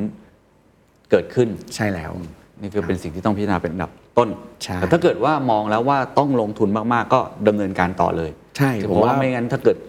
เจอเกิดความเสี่ยงเกิดขึ้น แล้วมันเกิดเสียหายจริงใช่ๆอันนั้นเราก็ต้องเดินหน้าต่อทันที ใช่ คือคุณเคนอาจจะเคยเห็นพวกอินโฟกราฟิกอันเนี้ยที่เขาแซวกันว่าเวลาไม่เกิดเหตุเนาะไม่เกิดเหตุอะไร ทีมไซเบอร์ ไปขอตังค์ไม่เคยได้เอออ่า ใช่ไหมครับ แต่ว่าพอโดนคอมโพม i s e เมื่อไหร่ปุ๊บเนี่ยวันรุ่งขึ้นเนี่ยเงินมาเป็นกองเลย คุณจะเอาเท่าไหร่บอกมาเออแล้วพอทุกอย่างนิ่งเอาเงินไปใช้จนเรียบร้อย จนระบบมันเข้าที่เข้าทางไม่โดนแฮ็กนะครับทุกอย่างดูปกติ คุณก็จะไม่ได้เงินอีกแล้วมันจะเป็นอย่างเงี้ยคือเออคือแบบเราเลยถึงบอกว่าสุดท้ายเนี่ยระดับบนสุดต้องเห็นความสำคัญ แล้วต้องเราต้อง educate ให้เข้าใจครับเออว่าเรื่องของไซเบอร์เนี่ยอย่าไปคิดว่า เอ่อเราจะป้องกันได้ร้อเปอร์เซ็นต์จริงๆใช่ไหมครับในเรื่องของไซเบอร์ e ิ u r i t y มันเป็นเรื่องของการจัดการภาพรวมนะป้องกันตรวจจับให้เจอ ครับ แล้วレスปอนให้เร็วเออคืออย่างที่บอกว่าถ้ามันมันเจาะเข้ามาแล้วเนี่ยเราต้องดีเทคให้เจอให้เร็วที่สุดอะว่าเฮ้ยเขาเข้ามา แล้วเราต้องเอาเขาออกไปให้เร็วที่สุด เราต้องレスปอนให้เร็วที่สุด เพื่อลดผลกระทบที่มันจะเกิดนี่แหละอันนี้คือภาพที่ระดับท็อปต้องเข้าใจด้วย ไม่ใช่ว่าว่าให้เงินมาเต็มที่เลย ครับ แล้วห้ามโดนแฮ็กนะ มันห้ามกันไม่ได้เนาะถูกไหมครับเราเราห้ามไม่ได้เราห้ามโจรเข้าบ้านเราไม่ได้ อืมแต่เราป้องกันบ้านเราได้แล้วตรวจให้เร็วที่สุดได้ ใช่อ่าเข้าใจครับครับอะทีนี้เล่าเคสของ KBTG ให้ฟังหน่อยครับว่ามี framework อะไรที่เราใช้อยู่ หรือมีบทเรียนอะไรที่เราอยากจะแชร์บ้างครับครับเอ่อผมว่าวิธีการของที่ที่องค์กรผมใช้อยู่เนาะหลักๆเลยเมื่อกี้ที่พูดไปแล้วหลายๆเรื่อง อันที่หนึ่งนะท็อปแมネจเมนต์ต้องเอาด้วย เรียกว่าโทน at the top โทน at the top แปลว่าอะไรแปลว่า ถ้าระดับบนเข้าใจให้ความสำคัญ ทุกอย่างมันจะไหลมารีสอร์ทจะมา งบประมาณจะมา โครงสร้างจะเอื้ออำนวยถูกไหมครับ แต่ถ้าเกิดระดับบนไม่เข้าใจว่าแบบเอ้ยมันสำคัญยังไงไปขอเท่าไหร่ก็จะไม่ get แล้วก็จะไม่อินถูกไหมครับ ซึ่งโทน at the top เนี่ยที่บอกว่าเอ่อระดับบนให้ความสำคัญเนี่ยต้องบอกว่าผู้บริหารระดับสูงสุดของ KBank ครับเคยพูด กับพวกเราพวกผมเนี่ยว่าถ้าท่านไม่ได้ยินเสียงบ่นเรื่องความไม่สะดวกจาก user เนี่ยแปลว่าพวกคุณยังทำงานไม่เต็มที่นึกออกไหมครับ คือนั่นแปลว่าท่านท่านอินแล้วอะว่าแบบเออเรื่องเนี้ยสำคัญนั้นมันอาจจะทำให้เกิดความไม่สะดวกกับการทำงานบ้าง แต่นั่นคือคือผลที่เราจะเริ่มการควบคุมที่ดีโอ้เออแล้วแล้วอันนี้ผมถามเผื่อเป็นความรู้แล้วกันนะครับ ผมไม่แน่ใจกระบวนการภายในครับเป็นยังไง จะมีคนมาถามผมอยู่เสมอๆว่าไอ้โทน at the top เนี่ยครับทำยังไงครับ ให้มันโอเคเกิดอ่าหรือว่าพี่เอฟเดินเข้าไปคอนวินส์ไม่เลยพี่เปิ้ลต้บกยังไงว่าหรือเปล่าผมไม่แน่ใจหรือคุณกระทิงยังไงอะไรเงี้ยโทน at the top เนี่ยจริงต้องเกิดมาจากหลาย ๆ ส่วนนะครับครับอต้องบอกว่าของหน่วยงานของของเคแบงเนี่ยท่านท่านให้ความสำคัญมาก ๆ อยู่แล้ว เป็นความโชคดีของของเราครับนะครับ แต่หลาย ๆ ส่วนหลายที่ต้องบอกว่าอย่างของแบงก์ชาติเองเนี่ยในวงธนาคารแบงก์ชาติเชิญคณะกรรมการทุกธนาคารเลยนะ ไปอบรม ไปทำ awareness ให้ฟังเลยว่ามันมันอันตรายยังไง มันซีเรียสแค่ไหนนะครับแบงก์ชาติเชิญท่านท่านๆไปไปฟังนะครับท่านท่านๆก็จะอินอ่าหลาย ๆ แบงก์ก็กลับไปปุ๊บก็เรียกเลย เรียกให้เป็นวาระประจำทีมไซเบอร์อยู่ขึ้นมาอัปเดตทุก quarter หน่อยอืมอืมอืมอ่าอย่างเงี้ยเป็นต้นนะคครัรับบหรือเราเองในฐานะที่เป็นพนักงานคนหนึ่งก็ต้องขึ้นไปรายงาน ไปเล่าให้ฟังว่ามันเกิดอะไรขึ้นในโลกนี้บ้างต อนเนี้ยมันมีอะไรเรื่องพวกนี้อยู่ พอท่านท่านได้ฟังบ่อยๆเนี่ยท่านจะเริ่มอินครับว่าแบบเฮ้ยมันใกล้ตัวนะเออแล้วถ้าเกิดมันโดนทีหนึ่งนี่มันมันไม่ใช่เล่นๆ มันคือของจริงครับนะครับการที่โดนแล้วต้องไป handle สื่อนะครับไป handle regulatorไปคุยกับประชาชนไม่ง่ายนะครับ จริงครับเออมันคืเหมือนแบบวัวหายมันไปล้อมคอกมันยากแล้วใช่ต้องใช่ป้องกันไว้ก่อนเลยใช่ เมื่อกี้เมื่อกี้มีตรงหนึ่งที่ mention มาแล้วผมคิดว่าอยากจะแวะถามนิดนึงได้ครับที่บอกว่าเมื่อไหร่ที่คนใช้งานรู้สึกไม่สะดวกเนี่ย แสดงว่าแสดงว่าเริ่มใช่แล้วเออ อันเนี้ยมัน balance ยังไงอะเพราะบางคนก็อยากทำอะไรที่มันง่ายๆ สบายๆใช่ไหมฮะใช่แต่พอต้องมาล็อกกุญแจหลายหลายๆรอบ เดี๋ยวจะต้องตรวจลายนิ้วมือ คือวิธีการอะไรต่างๆ ที่ทำให้มันปลอดภัยขึ้น มันก็นำมาซึ่งความไม่สะดวกใช่อันนี้เรา balance ยังไงครับ อันนี้ต้องบอกว่าเมื่อ 2 ปีที่แล้วนี่ผมปวดหัวเรื่องนี้มากเลยนะ เพราะว่าพอเราเริ่มเข้มกับเรื่องพวกเนี้ยเสียงบ่นมันจะฮึมขึ้นมาเลยอะแบบฮึมขึ้นมา ซึ่งอันนั้นเป็นจุดนั่นแหละที่ผู้บริหารเขาให้กำลังใจเออซึ่งก็ไม่ได้มาแบบมา คือถ้าเกิดว่าเอ่อเป็นองค์กรบางองค์กรนะสมมติยูเซอร์เริ่มบ่นเยอะๆ ผู้บริหารระดับสูงอาจจะมาบอกทีมไซเบอร์แล้วว่าพวกคุณทำอะไรถูกไหมครับ มันมันไม่โอเค มันไม่สะดวกแต่ที่นี่มันไม่ใช่ที่นี่คือบอกว่าเฮ้ย เออก็มันก็ต้องได้ยินเสียงอย่างนี้บ้างแหละนะครับแต่ว่าพวกเราในทีมเองเนี่ยเราเข้าใจว่ามันมันเป็นอุปสรรคครับเออมันอาจจะทำให้เอ่อเขาเรียกนะเสียเปรียบทางการแข่งขันในบางเรื่อง ก็ปรับตัวเองมาตลอดนะครับพยายามปรับจากโหมด stopper เป็น enabler เออเพราะฉะนั้นเนี่ยการบาลานซ์ผมว่ามันจะมีความไม่สะดวกอยู่แหละระดับหนึ่งแต่ด้วยด้วยความที่มันบางเรื่องมันมีความเสี่ยงใช่ไหมครับเราก็เลยต้องอธิบายความเสี่ยงให้ชัดเจน ว่าถ้าพี่จะเอาแบบนี้ มันมีความเสี่ยงอย่างนี้จริง ๆ นะพี่รับได้จริง ๆ หรือเปล่าเออหรือว่าเรามาทำวิธีนี้วิธีการแบบนี้ดีนะซึ่งเป็นทางเลือกอะไรอย่างเงี้ยมันคือกลายเป็นการคุยร่วมกันใช่ ไม่ใช่ว่าอะไรก็เบรกเบรกเบรก stopper ใช่แต่เป็น enabler ใช่คือต้องอาศัยความร่วมมือจริง ๆ เลยใช่แล้วตรงไหนที่เขามองว่ามันสมเหตุสมผลใช่ครับ ที่จะไม่สะดวกบ้างเพราะอะไรแบบนี้ใช่ อันนี้คือการ balance ที่ดีที่สุดนะครับครับซึ่งผมว่ามันไม่มีสูตรตายตัวว่า มันควรจะเท่าไหร่คอนโทรลแค่ไหน หรือมันควรจะ flexible แค่ไหนครับนะครับอย่าง KBG เราเนี่ยเรา flexible เราทำงาน work from home เราทำนู่นทำนี่นะครับเราให้ให้โอกาสพนักงานในการทำงานได้คล่องตัวครับอันนี้แหละเป็นโจทย์ที่ยากมากสำหรับทีมไซเบอร์เหมือนกันที่จะทำยังไงให้โอเค คือ flexible และยังปลอดภัยอะอันเนี้ยก็เป็นหลาย ๆ ครั้งที่เราต้องนำไปหาลือในคณะที่ใหญ่ขึ้นไปอีกว่าแบบเออมันมีประเด็นอย่างนี้ครับอะเราต้องการความคล่องตัวอย่างนี้ ตอนนี้ทีมงานอยากได้แบบนี้ แต่ทีม Security ผมว่าเสนอแบบนี้ดีไหมอะก็เป็นการตกลงร่วมกันครับเออแล้ว Management ก็ต้อง Support สมมุติว่าเคาะมาแล้วว่าแบบเออเอาแบบเนี้ยเออกำลังดีสำหรับที่นี่ละ ก็เคาะมาทุกคนก็วิ่งตามมันครับก็จะได้ Direction ที่ที่ชัดเจนครับโอเคเพราะฉะนั้นข้อที่หนึ่งคือ tone at the top ก่อนใช่ครับในแง่ของอ่า use case ที่ใช้ที่นี่ครับใช่เช่นโทต่อนไปแอดเดอะท็อปเนี่ยมันมีอีกก็คืออย่างที่เมื่อกี้บอกว่าผู้บริหารระดับสูงเอาด้วยใช่ไหมครับ ทุกวันเนี้ยอย่างอย่าง K-Bank นะครับก็ผู้บริหารระดับสูงอย่างบอร์ด หรือ Risk Committee เนี่ยคณะความบริหารจัดเอ่อคณะกรรมการความเสี่ยง ก็จะเรียกพวกเราขึ้นไปอัปเดตเรื่อยๆ Risk Com เนี่ยอัปเดตกันเดือนละครั้งนะครับแล้วก็อย่างบอร์ดเนี่ย quarter ละครั้งโอ้โหเยอะเนาะถี่ถือว่าถี่นะฮะอ่าใช่ เป็นเรื่องที่แบบสมัยก่อนอาจจะไม่ได้ถี่ขนาดนี้ครับแต่ยุคหลายปีมาเนี่ยเราเราทำอย่างเงี้ยมากขึ้นครับนะครับก็จะขึ้นไปอัปเดตไปอัปเดตว่าตอนนี้เกิดอะไรขึ้นในโลกนี้นะครับความเสี่ยงของเราตอนนี้อยู่ที่ไหนแล้วอ่า แล้วเรากำลังทำอะไรอยู่เออแล้วเดี๋ยวทำเสร็จปุ๊บความเสี่ยงมันจะอยู่ที่ประมาณไหนอ่าแล้วก็เราเล็งไปว่าอนาคตมันจะประมาณความเสี่ยงยังไงครับเออเราก็จะขึ้นไปอัปเดตอย่างเงี้ยให้ท่านเห็นภาพให้ท่านมี visibility ว่าเราดำเนินการอะไรอยู่นะครับแล้วก็เพื่อเซตโทนด้วยว่าโอ้องค์กรอย่างอย่างแบบ Giant Tech ยังโดนเลยเออเพราะฉะนั้นสมมติสมมตินะครับ worst case ว่าถ้าเกิดเราโดนเนี่ยมันอาจจะมีโอกาส แต่เราจะมีวิธีการรับมือที่ต้องพร้อมครับเราจะมีการ exercise นะ exercise คือ tone at the top เนี่ยอันหนึ่งที่ผมใช้ก็คือว่าเรา exercise ร่วมกับ top management เพราะว่าถ้าเกิดขึ้น เราจะทำยังไง ใช่แล้ว simulate สถานการณ์ simulate เลยว่าเนี่ยเหตุการณ์วันนี้มันเกิดขึ้นแบบนี้นะครับครับ เช่นมีอีเมลข่มขู่เข้ามามาแล้วพี่เอาอยัางไงดีอ่าพี่พี่ๆกรรมการผู้จัดการเอาอยัางไงพี่พี่ๆรองกรรมการผู้จัดการในคนที่ดูแล business คิดว่ายังไงซ้อมเลยเออเพื่อให้เห็นว่าถ้าเกิดขึ้นจริงเนี่ย เราจะได้ ไม่แพนิคหรือว่าไม่ไม่งงว่าเราต้องทำอะไร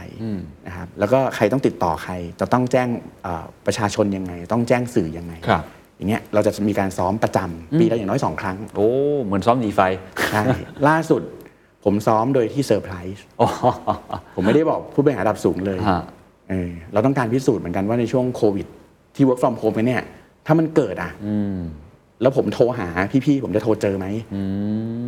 เออ ผมก็จะ activate แบบ surprise call call คุณกระทิง call พี่ๆเออแล้วก็บอกว่าแล้วก็เล่าให้ฟังว่าพี่นี่สมมุตินะ มันเกิดเหตุการณ์อย่างนี้ปุ๊บผมขอสร้าง war roomอ่าพี่ๆก็งงๆ เข้ามาในวอลลุ่มผ่าน Microsoft Teams แบบงงๆ เกิดอะไรขึ้น แล้วก็เราก็เริ่มยิงคำถาม โอ้โหอ่าใส่สถานการณ์เข้าไปให้มันแรงขึ้นแรงขึ้นอ่าเออซิมูเลตว่ามันแรงแบบจนพี่จะจ่ายเงินไหมอะโอ้ คือขยี้ไปให้แบบเขารู้สึกว่ามันยากอะครับเอออย่างเงี้ยคือเรามีการซ้อมแบบนี้แล้วพี่ๆเขาว่าไงฮะตกใจ ถ้าคุณเคนเจอพี่เปิ้ลต้องลองถามด้านดูว่าทำสิ่งไงเหมือนว่าจู่ๆกริ่งสัญญาณไฟไหม้ก็ดังขึ้นใช่แล้วก็ซ้อมกันดู แต่ว่าปกติเป็นเป็นอะไรที่ใช่เป็นการเตรียมการที่ดีมาก เพราะว่าถ้าเกิดมันเจอขึ้นมาจริง ๆ แล้วเราไม่เคยมีการซ้อมมาก่อนแม้ว่าจะมีทฤษฎีก็ตามเนี่ย รับรองแพนิคแน่นอนใช่อันนี่น่าสนใจคือต้องบอกว่าเวลาเราซ้อมเสร็จปุ๊บเนี่ยเราจะเจอเราจะเห็นแหละว่ามีปัญหาอะไร มันมีอะไรที่มันยังติดอยู่ติดขัดอยู่อย่างเงี้ยเราจะเห็นแล้วเราก็เอามาแก้ไอ้ procedure เราให้มันครบถ้วนขึ้นนะครับทุกถามว่าทุกวันนี้ perfect ไหมไม่ได้บอกว่าไม่ไม่ได้บอกว่า perfect นะครับครับเราต้องทำเรื่อยๆ มันเป็น journey อะเออเราไม่ได้บอกเลยว่าโหแบงค์ผมเก่งที่สุดในโลกไม่มี เราไม่เคยเคลมตัวเองอย่างนั้น ต้องบอกอย่างนี้เลยว่าเราไม่ได้เคยเคลมตัวเอง แต่เราเราต้องเตรียมตัว เออเราต้องมีความพร้อมแบบปรับอยู่เรื่อยๆครับนะครับอ่านี่คือข้อที่หนึ่งที่ใช่ไปที่คนที่มีอำนาจในการตัดสินใจ ให้เงินได้ใช่ให้คนได้กำหนดนโยบายได้ ให้เขามี awareness แล้วได้ซักซ้อมด้วยซ้ำใช่ให้เขาได้รับรู้ถึงความรู้สึกตรงนี้เลยใช่ข้อครับต่อมาล่ะครับ ข้อต่อมาเองอยู่ภายใต้ tone at the top ครับนะคือเรื่องโครงสร้างโครงสร้างองค์กรเออมันเอื้อไหม มีทีม Security ดูแลไหมอ่า หรือว่าถ้าเกิดว่าองค์กรเล็กไม่ได้ใหญ่พอที่จะต้องมีทีม Security ครับแต่มีฟังก์ชันนี้อยู่ในองค์กรไหม มีคนดูแลไหมถูกไหมครับ ให้เขาทำงานได้เต็มที่ไหมอ่าอย่างองค์กรใหญ่อย่างเงี้ยทีม Security อะชัดเจนว่าเรามีแยกใช่ไหมครับ แยกจะออกมาจากทาง infra แยกออกมาจากทีม Developer เงี้ยเพื่อ balance เพื่อไม่ให้ว่าแบบเอ้ยทีม infra อยากได้แบบนี้ ฉันสั่งอิน security ให้บายพาสทิ้ง ฉันครับไม่ทำได้อย่างเงี้ยไม่ได้ เราต้องอยู่ใน ในไอสิ่งที่มัน balance กันได้ครับนะครับคานกันได้นะครับเพราะฉะนั้นตรงนี้แหละสำคัญในเรื่องของโครงสร้างที่ต้องต้อง independence แล้วก็สามารถคานอำนาจกันได้นะครับแล้วก็มีคณะกรรมการที่ดูแลที่เหมาะสมเอ่อถ้าตกลงกันไม่ได้ไม่เป็นไร เราก็ทำความเอ่อประเมินความเสี่ยงครับด้วยเหตุและผลถูกไหมครับ หาโซลูชันให้มันดีที่สุดเท่าที่จะทำได้แล้วแล้วไปจบกันที่คณะกรรมการก็ได้ งั้นผมถามอย่างนี้องค์กรที่ไม่ได้ใหญ่ขนาด KBank ใช่ KBDG ซึ่งอันนี้มันมีจำนวนไม่มากเนาะในประเทศเราใช่ไหมฮะขนาดกลางลงมาหรือขนาดเล็กแบบผมเนี่ยประมาณครับร้อยกว่าคนหรือ 50 วิธีการวางโครงสร้างครับให้มันสมเหตุสมผลเนี่ยตรงนี้พี่เอฟมองไงครับต้องมีตำแหน่งนี้ไหมหรือว่าเอาเป็นฟังก์ชันก็พอ ใช่ คือถ้าเกิดว่าองค์กรเล็กอย่างที่บอกว่ามันอาจจะไม่ได้มีกำลังคนมากพอที่จะแยกออกมาเป็นใช่ครับหนึ่งทีมเต็มครับๆก็อยู่กับทีมอินฟาก็ได้นะ ก็ไม่ได้แปลกอะไร แต่ต้องมีฟังก์ชันนี้อ่าโอเค และหัวหน้าทีมของ infra ต้องมีความเข้าใจโอเคแล้ว balance เป็นอ่าเออสมมติว่าเขา balance ได้เนี่ย ผมว่ามันอยู่ตรงไหนก็ทำงานได้ถูกไหมครับ เพราะฉะนั้นถ้าเกิดว่าเออมันจะมีหลาย ๆ คนถามว่าทีม Security ควรจะอยู่ตรงไหน เออ คำถามเนี้ยยอดฮิตมากเลย ว่าจะอยู่ตรงกับ infra ดีไหมหรืออยู่กับ CIO ได้ไหม หรือจะไปอยู่กับฝั่งธุรกิจหรืออยู่กับฝั่ง risk อย่างเงี้ยเอออันนี้กลับมาถอยมาภาพใหญ่แล้วจริงๆต้องบอกว่ามันอยู่ตรงไหนก็ได้ แต่ขอให้ authority เขาทำงานได้ ไม่ใช่แบบไปอยู่ตรงนู้นก็ถูกสั่งถูกคนที่มีส่วนได้ส่วนเสียสั่งให้เขาแบบตัดสินใจอีกแบบหนึ่งหรือหรืออิกนอบางเรื่องอย่างเงี้ยไม่ได้ เขาต้องมีเซนะครับมีเซแล้วก็มีไดเ c กถึงผู้บริหารระดับสูง หรือคณะกรรมการระดับสูงได้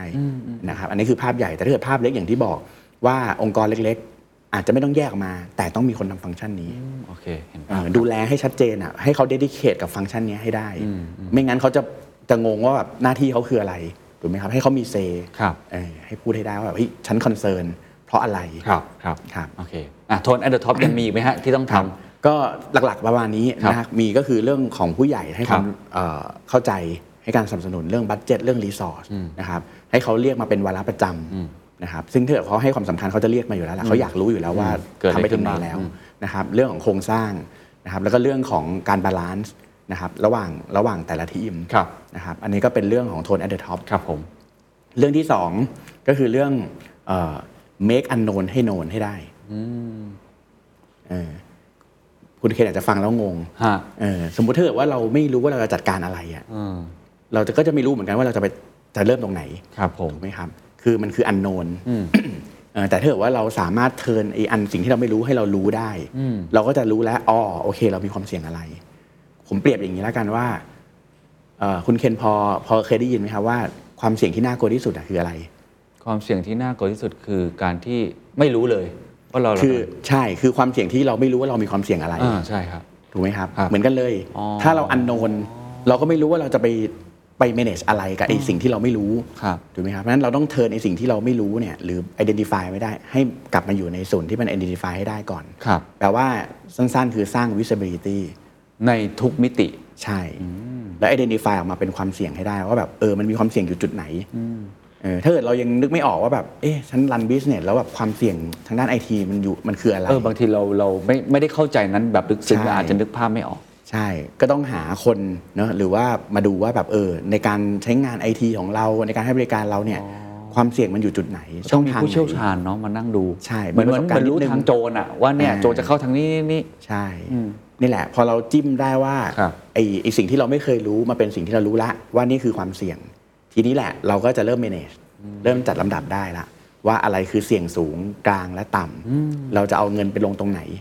เออไอสิ่งที่เป็นความเสี่ยงสูงเอฟฟอร์ตน้อยๆลงก่อนเลยถูกไหมครับ อะไรที่มันเสี่ยงสูงแล้วมันยากๆก็เก็บไว้ด้วยเราต้องทำระยะยาวอะไรเงี้ยเอออะไรที่แบบความเสี่ยงต่ำใช้เงินเยอะก็อย่าพึ่งอ่าเนี่ยอันนี้คือเรา make unknown ให้เป็น known ครับให้เยอะที่สุด นะครับซึ่งการทำ unknown ให้เป็น known เนี่ยมีหลายท่ามากเลย เมื่อกี้อย่างที่บอกว่าหา expert มามาระบุความเสี่ยงให้เจอครับ ถูกไหมครับ หรืออาจจะไปมี service ข้างนอก ช่วยเฝ้าระวังให้เรา อ๋อก็ได้ ไม่ต้องทำเองก็ได้ในเชิงว่าเฝ้าระวังว่าแบบเฮ้ยมีใครโจมตีเราอยู่ มีใครเอาข้อมูลภายในองค์กรเราไปขายแล้วหรือยังเออขายอยู่ที่ไหนก็ได้นะครับ หรือว่ามีเครื่องมือในการมอนิเตอร์ พวกเลตติ้งของเราว่าแบบเอ้ยตอนนี้สุขภาพทางด้านไซเบอร์เราอยู่ที่ตรงไหนแล้ว นะครับถ้าเกิดสกอร์มัน drop เออแปลว่า something มันต้องเกิดขึ้นละเออมันคืออะไรก็ไปคุยไป hunt กันต่ออเงี้ยเพื่อสร้าง visibility เราต้องเห็นตรงนั้นให้ได้ เพื่อเราจะได้จัดการได้ไม่งั้ครันบเขาทำอะไรกันอยู่ใน dark web ข้อมูลเราโอ้โหถูกปู้ยี่ปู้ยำกันอยู่ ไม่รู้เลยถูกไหมครับรู้อีกทีหนึ่งก็เป็นข่าวแล้วครับอ่าอย่างเงี้ยนี่คือ make unknown ให้เป็น known อันที่สามฟังดูเหมือนง่าย คือ make the basic things right ทำเรื่องเบสิกให้ถูกต้องก่อน อ๋อเบสิกคืออะไร ทุกวันนี้ในบริษัทให้พนักงานใช้คอมพิวเตอร์แล้วมี USB ตามไดรฟ์ให้จิ้มไหมอ่า ไม่ต้องตอบก็ได้นะครับฮะฮะหลายหลายคนฟังแล้วก็อื้อสะอึกเพราะว่าถ้าเกิดให้พูดนี่ช่องโหว่เพียบแน่เลยถูกไหมครับ อ่า ให้ใช้ไหมเออถ้าเกิดว่าให้ใช้เออก็ Impact ที่เกิดขึ้นเรารับได้ไหม ข้อมูลของบริษัทเราที่ทำงานกันอยู่เนี่ย พนักงานจิ้มออกไปให้คู่แข่ง หรือเขาโมโหวันหนึ่งเขาแบบโมโหเรามากเลยจะลาออกความลับแล้วออกไปอืมดูดไปทั้งหมดเลย เรารับได้ไหมหรือทำ dive อันนั้นเนี่ยไปจิ้มที่บ้านไปไปเอ่อไปเสียบคอมพิวเตอร์ของเพื่อนติดมาแวร์มาจิ้มในบริษัทเราเรารับได้ไหมอ่านะอันนี้คือคือให้คิดว่าหนึ่งเนี่ย basic thing เลยนะมันไม่ได้ยากเลยอะการใช้งาน USB อย่างเงี้ยการใช้งาน personal email อย่างเงี้ยให้ใช้ไหม คือถ้าเกิดว่าให้ใช้ในการทำงาน พนักงานยังใช้อีเมลส่วนตัวในการทำงานกันเป็นว่าเล่นเลย เราจะ control ข้อมูลได้ไหมถูกไหมครับเออแล้วมันมันหายไปหรือมัน leak ไปใครรับผิดชอบอะไรเงี้ยเอออย่างเงี้ยนะครับรวมถึงอะไรการเข้าใช้อินเทอร์เน็ต เราปล่อยให้พนักงานเข้าอินเทอร์เน็ต อิสระจากเครื่องคอมพิวเตอร์ที่เรา provide ให้ไหมถ้าอิสระหมายถึงว่าไม่ได้บล็อกอะไรเลยนะแบบทุกอย่างเล่นได้เข้าทุกได้อย่างหมดอืมเข้า malicious website ได้ไปดาวน์โหลด ดูเว็บโป้ดูนู่นนั่นนี่ ไอ้พวกเนี้ยมันจะมีของแถมมาเสมอจริงครับถูกไหมครับเดี๋ยวบางทีก็บางคนเข้าไปแล้วไม่รู้ตัวนะบางทีมันใช้งานเบราว์เซอร์อยู่ก็ pop up อะไรไม่รู้เต็มไปหมดเลย นั่นคือหนึ่งอย่างละที่เราโดนละ adware พวกโฆษณาแฝงครับเข้ามา พอไอ้พวก adware มากดเข้าไปปุ๊บบางทีเจอมาแวร์ซ้อนเข้าไปอีกอยู่ในเครื่องเอ่ออยู่ในเครื่องเกิดอะไรขึ้นครับ อย่างที่ผมบอกตอนต้น ก็เป็นช่องทางทำลายข้อมูลเราขโมยข้อมูลเราครับเออสร้างความเสียหายอีกอย่างเงี้ยนี่คือ basic เลยที่บอกว่าใช้งานอินเทอร์เน็ตเปิดฟ รีอิสระเกินไปไหมอีเมลอิสระไปไหมเอ่อตัมไดฟ์พวกเนี้ย USB ให้ใช้ไหมถูกไหมครับหรือแม้กระทั่งทุกวันนี้เวลาเราอาจจะแบบรีโมทจากที่บ้านมาครับมี VPN ไหม มีการต่อท่อให้มันปลอดภัยไหม เพื่อเข้าถึงระบบภายในของเราอย่างเงี้ยถ้าไม่มี เอ๊ะ แล้วพนักงานเราเข้าได้ โจรก็น่าจะเข้าได้ ถูกไหมครับ โจรก็เห็นเหมือนกัน เหมือนกันอะไรเงี้ย อันนี้เป็นเบสิกที่แบบ เราเราเราต้องพิจารณาก่อนเลยอะก่อนครับที่เราจะไปเริ่มคิดว่า Advance อะไรอืม advance เทคโนโลยีในโลกนี้มีอะไรต้องไปซื้อหมด ผมว่าอันนั้นเอาไว้อีกช็อตหนึ่งไหมสำหรับองค์กรที่ยังไม่ได้เริ่มเนี่ยผมว่าเริ่มจาก basic ก่อนองค์กรซื้อแอนตี้ไวรัสมาเออสมมตินะซื้อมาแบบดีละ องค์กรเรารู้ไหมว่าตกลง PC ในเครื่องในในองค์กรเรามีกี่เครื่องนะถูกไหมครับ มีสมมติเราองค์กรเรามี 100 เครื่อง เราซื้อแอนตี้ไวรัสมาปุ๊บ จริง ๆ แล้วอาจจะมี 120 เครื่องที่ครัมันไม่ได้อยู่ใน asset inventory เราอืมหลุดหูหลุดตาไปใช่ไหมครับปุ๊บเราลงมาที่ 100 เครื่องอีก 20 เครื่องไม่ได้ลง 20 เครื่องโดนคอมโพม i s e มันก็เกิดความเสียหายที่เหลือได้ กลายเป็นว่าแอนตี้ไวรัสที่ลงมาอีกแบบไอ้ร้อยเออหนึ่งร้อยเครื่องที่ผ่านมาไม่มีประโยชน์เลย คือฟังมาทั้งหมดเหมือนเป็นเรื่องง่ายๆ basic basic ใช่ที่เราอาจจะยังไม่เคยทำมันแบบจริงจริงจังจังเอาแค่นี้ก่อน ใช่ถูกไหมฮะคือเริ่มต้นเนี่ยเอาแค่เนี้ยสร้างแค่เนี้ยผมว่า เอ่อเหมือนทำยี่สิบได้ 80 แล้วโอ้เออเรารู้ไหมว่าครบ asset เราครบไหมอยู่ตรงไหนถูกไหมครับเราลงเราลงพวก patch บ้างไหม เวลาเขาประกาศช่องโหว่หรือซอฟต์แวร์ที่เราใช้มัน obsolete ไปหรือยัง มันมันไม่มีการ support แล้วหรือเปล่า อย่างเงี้ยคือเรารู้ไหมว่ามันมีอะไรอยู่ในบ้านเรา ถ้าเรารู้ผมว่าเราจัดการได้นี่แหละนี่คือทริคที่ที่ฝากไว้ครับว่าถ้าเกิดคนฟังแล้วยังรู้สึกว่าแบบเฮ้ยเออว่ะ จริงด้วย ครับฉันไม่เคยคิดถึงเรื่องพวกนี้เลย นี่แหละ ผมว่าเริ่มคิดพวกนี้ได้ อันนี้ใกล้ตัวมากเลยเนาะ ใช่ใกล้ตัวมากนะครับครับ เนี่ยอันนี้คือคำว่า set the basic thing right เออ นี่คือข้อที่สามใช่ มีอีกไหมครับ ข้อที่สี่ผมจะใช้คำว่าเอ่ออะไรนะ don't leave anyone behind โอ้ เออคือมันเป็นเรื่องของคนครับ นะครับ เรื่องของคน ไม่ได้แปลว่าเรื่องไม่ไม่ได้เกี่ยวกับโคชชิ่งหรือว่าการพัฒนาคนนะผมเอาใช้คำเนี้ยมาในเรื่องของคนในเรื่องของไซเบอร์ คือการรับมือภัยไซเบอร์เนี่ยจุดอ่อนที่สุดคือคนถูกไหมครับอย่างที่บอกว่าคนมีอารมณ์มีมีความ error หลงง่ายสุดใช่มีความหลง มีความโกรธ มีความกลัวครับนั้นจะถูกหลอกได้ง่ายนั้นการที่เราไม่ leave ใคร behind เนี่ยแปลว่าเราต้องดึงเขาให้มี awareness ไปด้วยกัน ทั้งองค์กรและลูกค้า อ๋อลูกค้าด้วยซัพพลายเออร์ด้วยอะไรทั้งหมดเลย ถูกต้อง third party supplier มันต้องไปด้วยกันนะครับเพราะว่าองค์กรเราเราปลอดภัยแล้ว แต่ถ้าเกิดว่า supplier เรา บริษัทที่เราเป็น business partner เรามีประเด็น มีช่องโหว่ก็อาจจะมาถึงเราได้ถูกไหมครับ หรือข้อมูลมันมีการแลกเปลี่ยนกัน มีการทำงานร่วมกันครับเขาโดนข้อมูลลูกค้าเราก็ไปด้วยเพราะฉะนั้นเนี่ยมันต้องไม่ทิ้งใครไว้ข้างหลัง มันต้องไปด้วยกันนะครับทำไงกำหนดเป็นต้องบอกว่าทุกวันเนี้ย เอ่อเราพยายามสร้าง awareness ด้วยการสร้าง culture โอ้เรามองคำเรามองเลยคำว่า security awareness ไปแล้วครับเราสร้างเป็น cyber hygiene culture เออแต่เราอยากเห็นพฤติกรรมเออพฤติกรรมที่พนักงานคนหนึ่งเวลาจะเปลี่ยน password ทีนึงเขาจะต้องรู้สึกว่าฉันต้องเปลี่ยนให้มันยากฉันต้องเปลี่ยนบ่อยๆ อย่างเงี้ยแล้วฉันจะไม่แชร์ใคร ในองค์กร KBDT ทำยังไงให้เกิด culture นี้ครับ เราสร้างเรามี leader board ทางแข่งขัน เรามีทั้งแครอทและสติ๊กเออคือต้องบอกว่าเราพยายามใช้แครอทก็คือ reward อะครับครับเอ่อชื่นชม recognize คนที่ทำดีนะครับคนที่ทำทำไม่ดีหรือว่ายังพลาดอยู่เราก็จะเตือนนะครับก็จะใช้ใช้วิธีการเตือนที่มันเข้มข้นขึ้น เพราะว่าถ้ามันซ้ำซ้อนบ่อยๆมันแปลว่า something มันต้องลองแหละครับถูกไหมครับมันต้องมีอะไรผิดปกติละแต่ถ้าเกิดว่าเอ้ยเตือนไปแล้วหายแล้วกลับมาสู่โหมดปกติได้ อย่างเงี้ยเราก็จะจะ educate อย่างต่อเนื่อง มีการทำ awareness มีการซ้อมเหมือนกันซ้อมเหมือนกัน อย่างที่เมื่อกี้บอกเรื่องเรื่องเอ่อเราซ้อมผู้บริกับหารผู้บริหารเนอะไอ้เรื่องฟิชชิ่งเหมือนกันแล้วก็มีซ้อมอ่าอันนี้น่าจะเคยเล่าไปแล้วครับ นะครับ มันก็คือการซ้อมส่งฟิชชิ่งอีเมลปลอมหาพนักงานทุกคน แล้วดูว่าพนักงานคนไหนเปิดบ้าง ใช่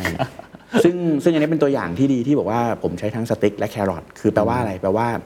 เอ่อคนที่เป็นเหยื่อเนี่ยเราจะเตือนเนาะแล้วเราก็จะเอาผู้บริหารฝ่ายเขาเนี่ย ใครเป็นเหยื่อเยอะๆแล้วเอามาโชว์แล้วเนี่ยฝ่ายคุณแบบเฮ้ยเป็นเหยื่อเยอะนะเออแต่ถ้าเกิดว่าคนที่ทำดีเราก็จะโชว์เหมือนกันอ๋อโอ้ยฝ่ายคุณแบบโหดีมากเลยครับเออแล้วเราจะเล็กคอกไนคนที่กดแจ้งเหตุด้วยนะโอ้เราไม่ได้ detect แค่เหยื่อละอืม user behaviorอร์ใช่ สมมติว่าได้รับอีเมลมาว่าเป็น phishing แล้วคุณเขียนเห็นปุ๊บคุณเขียนกดปุ่ม report มาที่ทีม Cyber Security ผมให้แต้มนะโอ้ถือว่าเราช่วยกันครับเพราะในชีวิตจริงถ้าเกิดว่ามีคนได้รับแล้วแจ้งมา เราจะจัดการได้เร็ว ป้องกันไม่ให้คนอื่นได้ผลกระทบเนี่ยเรามีการซักซ้อมกันบ่อยมากไอ้เรื่องพวกเนี้ยแล้วก็มีการโชว์ผล มีการนำผลไปรายงานในผู้บริหารระดับสูงตลอดครับนะครับไอ้พวกเนี้ยมันเป็นเรื่องของการสร้างนะครับแล้วก็เอ่อเรามีการกำหนดพฤติกรรมชัดเลยเอาง่ายๆ อย่างที่ผมบอกว่าผมไม่ได้เวลาเราคิดกันในในในทีมงานเนี่ยครับเราพยายามไม่เอาอะไรที่มัน complex เราคิดง่ายๆเลยผมต้องการเห็นแค่ 4 หรือ 5 พฤติกรรมใน ในองค์กรให้เป็น culture ให้เป็นพัฒนธรรมวัฒนธรรมอันที่หนึ่งทำไงให้พาสเวิร์ดปลอดภัยอะเออเพราะ password เป็นด่านในการเข้าถึงระบบ อันนี้ให้ความรู้ทุกท่านนิดนึงฮะให้ความรู้ผมด้วยครับ password ที่ปลอดภัยต้องเป็นยังไง คือจริง ๆ มันมีหลายทฤษฎีนะตอนนี้ครับแต่ตอนเอาง่ายๆ สุดแล้วกันที่มันยังเป็นเป็นเป็นที่นิยมและแพร่หลายใช่ไหมครับ ก็ให้มันยาวอะอย่างน้อยเขาแปดตัวแล้วกันโอเคเออแปดตัว แล้วก็อย่าใช้เอ่อคำที่มัน เป็นคำในดิกชันนารีอะอ๋อที่แปลตรงตรงง่ายชื่อเช่นสมมตินะapple banana อย่างเงี้ยคือที่มันมีคำ wording นี้ในดิกชันนารีเลยอย่างเงี้ยอย่าใช้เออนะครับแล้วพยายามใช้ที่มันมีทั้งตัวเล็กตัวใหญ่ตัวเลข หรือสัญลักษณ์อะไรบางอย่างพิเศษใช่ให้มันปนกันเนี่ยมันจะมันจะก็จะเดาหรือว่าใช้โปรแกรมในการ crack ได้ยากหรือว่านานขึ้นๆครับ คือถ้าเกิดว่าใช้คำที่มันมีอยู่ในดิกชันนารีอย่างเงี้ยแป๊บเดียวครับ คือคนไม่ใช่ไม่ใช่ว่าเดาง่ายเนาะเขาใช้โปรแกรมในการ crack อะในการเขาเรียกว่า brute force เทคนิคในการ brute force คือเดาปกติโปรแกรมพวกนี้มันจะเทียบกับดิกชันนารีมันก็ยิงยิงยิงปุ๊บถ้าเกิดมัน matchingปุ๊บก็เรียบร้อยเลยอ๋อ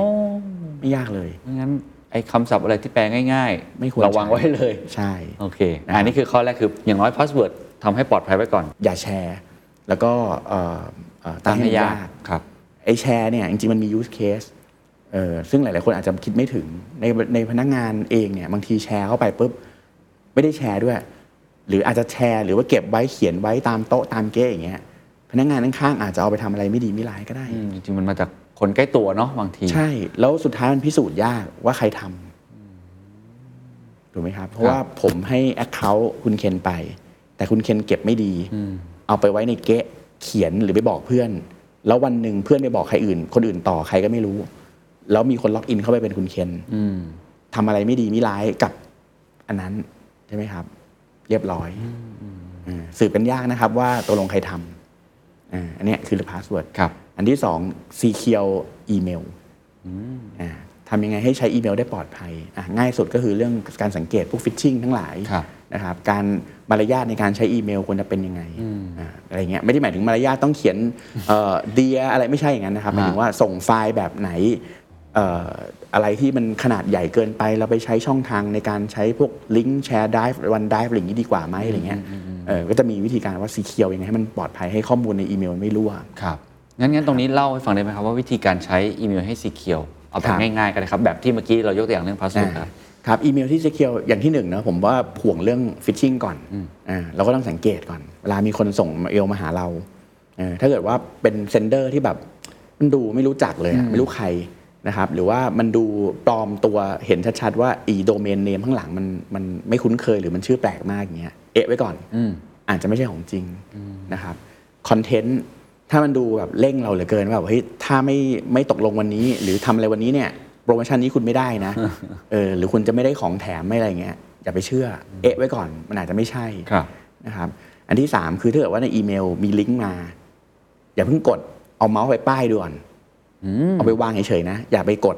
ป้ายดูก่อน มันจะโชว์ลิงก์จริง ๆ ว่าจริงๆแล้วมัน URL อะไรอ๋อเพราะบางทีไอ้ลิงก์ที่มันแปะมาในอีเมลอะครับมันอาจจะเป็นรูปนะอ๋อจริงเออถูกไหมครับ มันจะเป็นรูปเราเอาเมาส์ไปป้ายเฉยๆจะเห็นแล้ว URL ข้างหลังมันคืออะไรแล้วถ้ามันแปลกๆก็อย่าไปกดอ่าอ่านะครับหรือ attach ไฟล์บางอย่างที่แนบมาเอาเมาส์ป้ายดูก่อน บางทีเหมือนกันอาจจะเป็นรูป ซึ่งกดไปคือ malware อ่าเพราะฉะนั้น เราเอาเมาส์ไปป้ายดูก่อนว่ามันคืออะไรครับอย่าเพิ่งกดนะครับ นี่แหละนี่คือคือเทคนิคเล็กๆน้อยๆในการป้องกันเรื่องอีเมลนะครับไม่ให้หลงไม่ให้ตกเป็นเหยื่อของฟิชชิงเนี่ยทั้งหมดทั้งปวงเนี่ยคือแล้วก็ถ้าไม่แน่ใจโทรเช็คเลยอืมจริง โทรเช็คเลยว่ามันมีอย่างนี้อยู่จริงไหม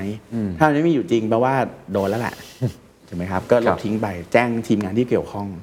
เอออะไรเงี้ยครับนะครับรวมถึงพวกอีเมลด้วยบางที ถ้าเกิดว่าเราจะส่งไฟล์ใหญ่ แทนที่เราเป็นแนบเป็น attach ไฟล์เราก็เอาขึ้น OneDrive ไว้ได้สำหรับองค์กรที่มีเนอะแล้วก็ส่งลิงก์ไประบุ permission ให้ชัดเจนว่าใครเปิดได้ไม่ได้อย่างเงี้ยนะครับก็เป็นทริคเล็กๆ น้อยๆ ขอครังบการใช้งานอีเมลอ่าอ่ามีอีกไหมฮะ นอกจากพาสเวิร์ดนอกจากมีอีเมล device device คอมพิวเตอร์มือถืออย่างเงี้ยเราก็ต้องเข้าใจด้วยว่าเฮ้ยองค์กรให้เราใช้คอมพิวเตอร์เนี่ย ไม่ใช่ว่าเราจะไปเอาอะไรมันลงเองก็ได้ถูกไหมครับซอฟต์แวร์ที่เราเอามาลงเองเนี่ย จริงๆต้องบอกว่าหลาย ๆ องค์กร control แล้ว ไม่ให้พนักงานติดตั้งซอฟต์แวร์เองได้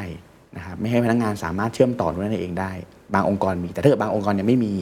นะครับพนักงานเองต้องมี awareness นะครับเราต้องสื่อสารกับเขาว่าเฮ้ยการที่เอาซอฟต์แวร์เถื่อน ซอฟต์แวร์ฟรี ที่มัน crack มามันปลอมมาเนี่ยเอามาติดตั้งเนี่ยมันมีอันตรายสองเรื่องนะ เรื่องที่หนึ่งคือคุณอาจจะติดคุกก็ได้ ผิด license เขาถูกไหมครับ อันที่สองก็คืออาจจะโดนมัลแวร์โดยไม่รู้ตัว กลายเป็นนำเชื้อโรคเข้าองค์กรโดยที่รู้เท่าไม่ถึงการครับนะครับอันนี้เลยเป็นเรื่องที่เราก็เลย educate พนักงานเราให้ประพฤติปฏิบัติการดูแลคอมพิวเตอร์หรือมือถือเนี่ยให้ดี อย่าทำอะไรที่มันมันผิดอย่างนั้นครับนะครับเรื่องที่สี่ Data เออเราจะบอกว่าให้ทุกคน secure Data ถ้ามีข้อมูลสำคัญ เวลาจะส่งให้ใคร เอ๊ะก่อน เอ๊ะใช่ไหมนะ หรือเอ๊ะว่าอีเมลที่เราจะส่งถูกต้องไหม เออเพราะบางทีเราลั่นเนอะรีบทำงานใช่รีบส่งปุ๊บปุ๊บไปเลยส่งผิด เดี๋ยวนี้ส่งข้อมูลถ้าเกิดเป็นข้อมูลลูกค้าส่งผิดนี่ซวยนะครับถูกไหมครับ องค์กรเหนื่อยนะครับ ใช่เออเนี่ยก็คือเป็นสี่เรื่องครับ เรื่องที่ห้าคือไม่มีอะไร ถ้าไม่แน่ใจเรื่องอะไร หรือพบเหตุการณ์ปกติรายงานมาห้าเรื่องเนี่ยที่ครับที่เราทำให้มันเป็น culture เออเรื่องอื่นๆ ไม่ต้องอะไรเยอะ ผมว่าเรื่องเนี้ยก่อน คือเหมือนคล้ายๆศีลห้ายังไงไม่รู้นะใช่คือเอานี่คือเบสิกก่อนใช่ ของคนทั่วๆไปที่อาจจะไม่ได้ทำงานด้านนี้โดยตรง ใช่ครับ ซึ่งผมคิดว่าแค่ 5 ข้อเนี้ยก็ช่วยได้เยอะมาก แล้วมีใช่ช่วยเต็มไปหมดเลยใช่เลยใน 5 ตัวนี้ไม่ว่าจะเป็นพาสเวิร์ดอีเมล device data หรือว่าการแจ้ง ถ้าเกิดใช่มีอะไรที่ผิดปกติโอ้โหใช่ เป็นข้อมูลที่มีประโยชน์มากๆ ใช่ครับนี่แหละ นี่คือการสร้าง hygiene culture ครับ นะครับ แล้วก็ที่บอกว่าไม่ไม่ leave ใครไว้ข้างหลังรวมถึงพนักงานในทีมไซเบอร์เองด้วย เราก็ต้องสนับสนุนให้เขา อบรมครับฝึกทักษะอย่างต่อเนื่องนะครับไปส่งไปเรียนส่งไปนู่นไปนี่นะครับเพื่อให้เขาเข้าใจว่าแบบโลกมันก็เปลี่ยนไปเรื่อยครับนะครับเราเราไม่สามารถที่จะหยุดอยู่กับที่ได้ หรือว่ามั่นใจว่าแบบเฮ้ยทีมเราเก่งแล้วเป็นไปไม่ได้ครับนะครับก็ต้องสนับสนุนรวมถึงลูกค้า ลูกค้าเองเนี่ยถ้าเกิดคุณเคนสังเกตเราจะมีเอ่อเรียกว่าแคมเปญสติ น้องตัวขาวๆกลมฮะเอ่อที่เป็นตัวการ์ตูนครับครับครับคอยให้ความรู้ประชาชนอยู่เรื่อยๆ คอยเตือน นะครับว่าเอ้ยระวังนะแก๊งคอลเซนเตอร์อย่างนู้นอย่างนี้เอ่อ SMS หรือว่าเอ่อที่ล่าสุดเรื่องปลอมสลิปที่มีคนทำสลิปปลอมขายอย่างเงี้ยครับเราก็ต้องออกออกไอตัวแคมเปญเนี่ยสติเพื่อเพื่อให้ประชาชนเข้าใจว่าแบบเออมันมีวิธีการสังเกตยังไง ครับครับนะครับอ๋ออันนี้นี่ก็เป็นเป็นคำแนะนำที่ดีมากครับ ช่วงท้ายเราคุยกันมาทั้งหมดแล้วว่า ตอนนี้ภาพรวมใช้คำว่า landscape แล้วกันเนาะครับของไอ้ cyber security เป็นยังไงทั้งในแง่ภัยคุกคามและการป้องกัน เราเห็น framework ที่ KBTG ใช้ ซึ่งผมว่าเป็นประโยชน์มากๆรวมทั้งมีคำแนะนำถึงพนักงานด้วยเอออยากจะให้พูดถึงทุกๆองค์กรเลยครับครับเอาเอาผู้บริหารเป็นหลักก่อนแล้วกันว่า ฟังมาทั้งหมดในวันนี้เนี่ยมีอะไรอยากจะแนะนำเขา หรือว่ามีอะไรอยากจะให้เขาได้กลับไปตระหนักรู้ แล้วกลับไปครับปฏิบัติเพิ่มเติม หรือว่ามีบทเรียนอะไรจาก KBTG มาที่มองว่าพี่อย่าพลาดตรงนี้นะ หรือตรงเนี้ยเป็นปัญหาที่พี่อาจจะเจอได้สำหรับคนครับที่ ผมคิดว่าก็เป็นองค์กรที่ทำด้านนี้อย่างจริงจังมากๆด้วยครับครับ คือสิ่งที่จะฝากให้กับผู้บริหารเนาะในองค์กรต่างๆ ก็คือว่าอันที่หนึ่งมันใกล้ตัวจริงๆนะครับแล้วเวลามันเกิดขึ้นเนี่ยเรื่องของภัยไซเบอร์เนี่ยหรือผลกระทบจากภัยไซเบอร์เนี่ยมันรุนแรง มันอาจจะไม่ได้รุนแรงในเรื่องของตัวเงินซะทีเดียว แต่ชื่อเสียงเนี่ยเต็มที่เลยจริงนะครับชื่อเสียงที่เราสะสมกันมาเป็นระยะเวลานานเนี่ยมันมันมันมีจุดด่างอะครับนะครับ ซึ่งมันป้องกันได้ นะครับหรือว่าถ้าเกิดมันเกิดขึ้นแล้วเรารับมือได้ดีเนี่ยผมว่าประชาชนก็จะให้อภัยนะเออแต่ถ้าเกิดว่าเกิดขึ้นมาแล้วแล้วแบบโหแบบงงไปหมดเลยแบบไม่สามารถแฮนเดิลลูกค้าได้ไม่สามารถเอ่อจัดการในเรื่องพวกนี้ได้ได้ดีเนี่ยผมว่ามันจะมันจะสองเด้ง องค์กรโดนโจมตีแล้ว แถมยังรับมือกับคนรอบข้างได้ไม่ดีเนี่ยมันคือ 2 ปัญหานะครับซึ่งมันจะดึงเรื่องของ trust เรื่องของความไว้วางใจเนี่ยจากธุรกิจออกไปได้เยอะเลยนะครับอันนี้คือสิ่งที่บอกว่า มันใกล้ตัวแล้วมันรุนแรงครับนะครับเพราะฉะนั้นเนี่ยเอ่อให้ความสำคัญนะครับ คืออย่างน้อยเอ่อเรียกทีมงานเข้ามาคุยกันนิดนึง ว่าเอ้ยตอนนี้ทำอะไรไปถึงไหน เรามีความเสี่ยงในเรื่องพวกนี้ยังไงนะครับ เพื่อฉุกให้เขาคิดว่าเออต้องเริ่มคิดแล้วนะ ว่าเรามีความเสี่ยงแบบนี้หรือเปล่า เสี่ยงแค่ไหนต้องทำอะไรก่อนนะครับเจียดเงินส่วนหนึ่งบัตเจตส่วนหนึ่งเอามาลงพวกนี้เถอะนะครับ ซึ่งผมว่าสุดท้ายแล้วเนี่ยมันคุ้มกว่าเสียแน่ ๆ นะครับบางทีอาจจะดูว่ามันเป็นคอสเป็นอะไร แต่ว่ามันจับต้องยากอะใช่ไหมครับเราจะซีฟายยากว่าแบบทำไปแล้วได้กำไรหรือเปล่า มันไม่ได้เป็นกำไร มันเป็นเรื่องของการลดความเสี่ยง ซึ่งเสี่ยงที่น่ากลัวที่สุดคือ reputation นะครับอันนี้คือคือสิ่งที่เอ่อฝากไว้แล้วก็ครับบางที reputation หรืออะไรเนี่ยบางทีมันกลายเป็นว่าทำพลาดทำผิดมันผิดกฎหมายเออถูกไหมครับ มันไม่ใช่ว่าแค่ผิดแล้วเราก็จ่ายเงินไปแล้วจบเออแต่มันผิดแล้วมัน violate กับ PDPA บ้างหรือ cyber laws บ้างอะไรอย่างเงี้ครัยบมันผิดมันผิดกฎหมาย ซึ่งมันผิดไปผิดมาคุณอาจจะออกจากตลาดไปเลยก็ได้นะถูกไหมครับมันมีผลกระทบที่มันมันคาดไม่ถึงนะครับเออหลาย ๆ องค์กรที่มันเคยเป็น giant tech แล้วโดนแบบพวกนี้มาเนี่ยจากที่เคยเคยเป็นเบอร์หนึ่งมันค่อยๆถอยลงมาด้วยซ้ำเพราะว่าคนก็เริ่มไม่เชื่อถือละอย่างเงี้ยนะครับคือคือเลยฝากไว้ว่าให้ความสำคัญกับเรื่องนี้ แล้วก็เรื่องเนี้ยทำ basic ที่เมื่อกี้เล่าให้ฟังนะครับคือเริ่มจาก basic ก่อนครับ ยังไม่ต้องคิดถึงเรื่องซับซ้อนนะครับแล้วก็มีทีมงานคอยดูแลครับนะครับแล้วก็พยายามสร้าง communityนะครับอย่าทำงานคนเดียว มาแลกเปลี่ยนความรู้กันมาช่วยเหลือกันใช่นะครับครับทำเป็น community แล้วเราจะได้ช่วยกันผลักดันไอ้ความพร้อมของประเทศไทยอะภาพรวมให้มันดีขึ้นครับสุดท้ายแล้วกันครับ คนทั่วๆไปครับครับ ผมคิดว่าเราพูดกันตั้งแต่ต้นเนาะว่าภัยมันมากขึ้นเรื่อยครับๆแต่ว่าระดับเรียกว่าการเตรียมพร้อมแล้วกันของคนทั่วๆไปเนี่ย ครับผมคิดว่ามันก็ยังมีช่องว่างมี gap อยู่ค่อนข้างมากเลย ในฐานะที่เป็นผู้เชี่ยวชาญด้านนี้โดยเฉพาะเนี่ยอยากจะบอกอะไรกับผู้บริโภค หรือประชาชนแบบพวกผมเอง คุณผู้ฟังเองที่ป้องกันตัวเอง อันนี้ไม่เกี่ยวกับเรื่องแค่องค์กรละแต่เป็นครับเรื่องของความปลอดภัยของตัวเอง ซึ่งตอนนี้กลายเป็นสิทธิมนุษยชนอย่างหนึ่งไปแล้วนะครับครับ เรื่องของประชาชนทั่วไปเนอะผมว่าหลักๆเลยที่โดนกันเนี่ยจริง ๆ อาจจะก้ากึ่งระหว่างโดน แอดแท็กด้วยไซเบอร์หรือโดนด้วยเอ่อพวกฟลอดครับนะครับอย่างที่บอกไปว่าทุกวันนี้ที่เป็นข่าวต่อเนื่องมาเลยอะไม่ว่าจะเป็นเรื่องของ call center นะครับเรื่องของเอ่อ SMS phishing ส่งลิงก์มาแล้วหลอกให้กด ซึ่งทุกวันนี้มันสับมันคือโจรมันใช้พยายามผูกหลายๆเรื่องนะมามาเป็นหนึ่งเทคนิคในการโจมตี เช่นอะไร เช่นส่งลิงก์มา SMS มาก่อนนะครับกดลิงก์ปุ๊บหลอกไปคุยในไลน์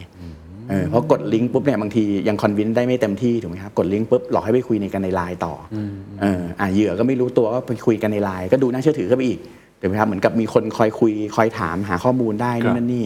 ก็คุยกันจนเสร็จปุ๊บหลอกให้ติดตั้งแอปพลิเคชันต่ออีกเอออย่างเงี้ยก็หลอกติดตั้งแอปเสร็จปุ๊บทีนี้แล้วก็จบแอปที่เคยเป็นข่าวเช่นพวกรีโมทเนอะคือเข้ามาควบคุมมือถือของของเหยื่อได้อย่างเงี้ยอ่าอย่างเงี้ยมันใช้หลายหลายตอนในการเอ่อเอ่ออะไรนะ convince เหยื่อครับให้หลงกล แล้วสุดท้ายก็โอนเงินไปเนี่ยทั้งหมดเลยที่พูดมาสติเออคือผมแบบคือต้องย้ำแหละว่า อันที่หนึ่งคือรับมาปุ๊บเราต้องเอ่อหายกั้นหายใจอะนิดนึงเฮ้ยเอ๊ะหน่อย มันมีอย่างนี้จริงๆเหรออถูกไหมครับ ถ้าไม่มีไม่ต้องหรอกอย่าไปอย่าไปสนใจนะครับ แล้วก็อย่างของ call center อย่างเงี้ยคือผมเห็นแหละว่าหลาย ๆ คนเริ่มเอามาทำเป็นเรื่องสนุกนะครับแต่ว่าจริง ๆ อีกมิติหนึ่งเนี่ย ผมว่าเราช่วยกันได้มากกว่านั้น คือแทนที่จะมาถ่ายคลิป แล้วก็อุ้ยสนุกได้คุยกับแก๊ง call center ได้กวนกันทุกโอเปอเรเตอร์มีฮอตไลน์นะครับแจ้งหน่อยให้เราแจ้งไปว่าเบอร์เนี้ยแก๊ง call center เพราะฉะนั้นการที่เราทำเรื่องเอ่อให้มันเป็นเรื่องสนุกแล้วเนี่ยอย่าลืมตอนจบแจ้งเขาด้วย เขาจะเอาไปช่วยบล็อกให้ โอ้ ดีฮะเขาจะไปปราบปรามให้ เขาจะมีกลไกในการทำงานต่อ จะได้ไม่ไปทำแบบนี้กับคนอื่นใช่ต่อ เออ ถ้าเกิดเราสนุกอยู่คนเดียวอย่างเงี้ย ได้ได้อะไรนะได้ content ถูกไหมครับ แต่ว่าคนอื่นเขาที่เขาอาจจะรู้เท่าไม่ถึงการณ์อาจจะโดนใช่ก็ได้ เพราะฉะนั้นเนี่ยผมว่านิดนึงมีสติแล้ว จะเล่นก็ไม่ได้ว่าอะไร แต่สุดท้ายช่วย report หน่อยครับเออพอ report ไปปุ๊บเนี่ยผมว่าประเทศไทยมันจะดีขึ้นนั้นโจรมันจะโจมตีเราได้ยากขึ้น พอมันยากขึ้นปุ๊บเขาอาจจะเบี่ยงไปที่ประเทศอื่นไงเออตอนเนี้ยด้วยเขาที่ความที่เขาได้เหยื่อเยอะถูกไหมครับ มีคนเสียหายอยู่เรื่อยๆ ได้เหยื่อได้เงินอะ เขาก็ยังอยู่ในประเทศไทยเออก็เล่นกันอย่างเงี้ยไปเรื่อยๆนะคนคนที่รู้แล้วก็จะหงุดหงิดแบบโทรมาอีกละหรือสนุกเอ้ยเมื่อไหร่จะโทรมาอีกจะได้คุยอย่างเงี้ยใช่ไหมครับแต่ว่าจริง ๆ แล้วเราช่วยกันได้ทำให้มันดีกว่านี้ได้ report ช่วยกันแจ้ง แล้วเดี๋ยวทางการโอเปอเรเตอร์เขาช่วยไปบล็อกต่อครับนะครับอันนี้ก็คือฝากไว้ว่าที่สำคัญที่สุดสติ อย่าหลงกลง่ายๆ นะครับเพราะว่าอย่าลืมคนคือจุดอ่อนที่สำคัญที่สุด ครับ เป็นข้อคิดที่ดีมาก ๆ แล้วก็เชื่อว่าทุกคนที่ฟังอยู่ตอนนี้ก็คงจะได้ดึงสติตัวเองกลับมาครับครับวันนี้ขอบคุณมากนะครับ ครับสวัสดีครับ And that's the secret sauce. ถ้าคุณชื่นชอบ The Secret Sauce episode นี้นะครับ ก็ฝากแชร์ให้กับเพื่อนๆ คุณต่อด้วยนะครับ และคุณยังสามารถติดตาม The Secret Sauce ได้ใน Spotify, SoundCloud, Apple Podcast, Podbean, YouTube และ Podcast Player ที่คุณใช้อยู่นะครับ และอย่าลืมติดตาม Facebook Fanpage The Secret Sauce เข้ามาติชมเข้ามาพูดคุยกับผมได้เลยนะครับ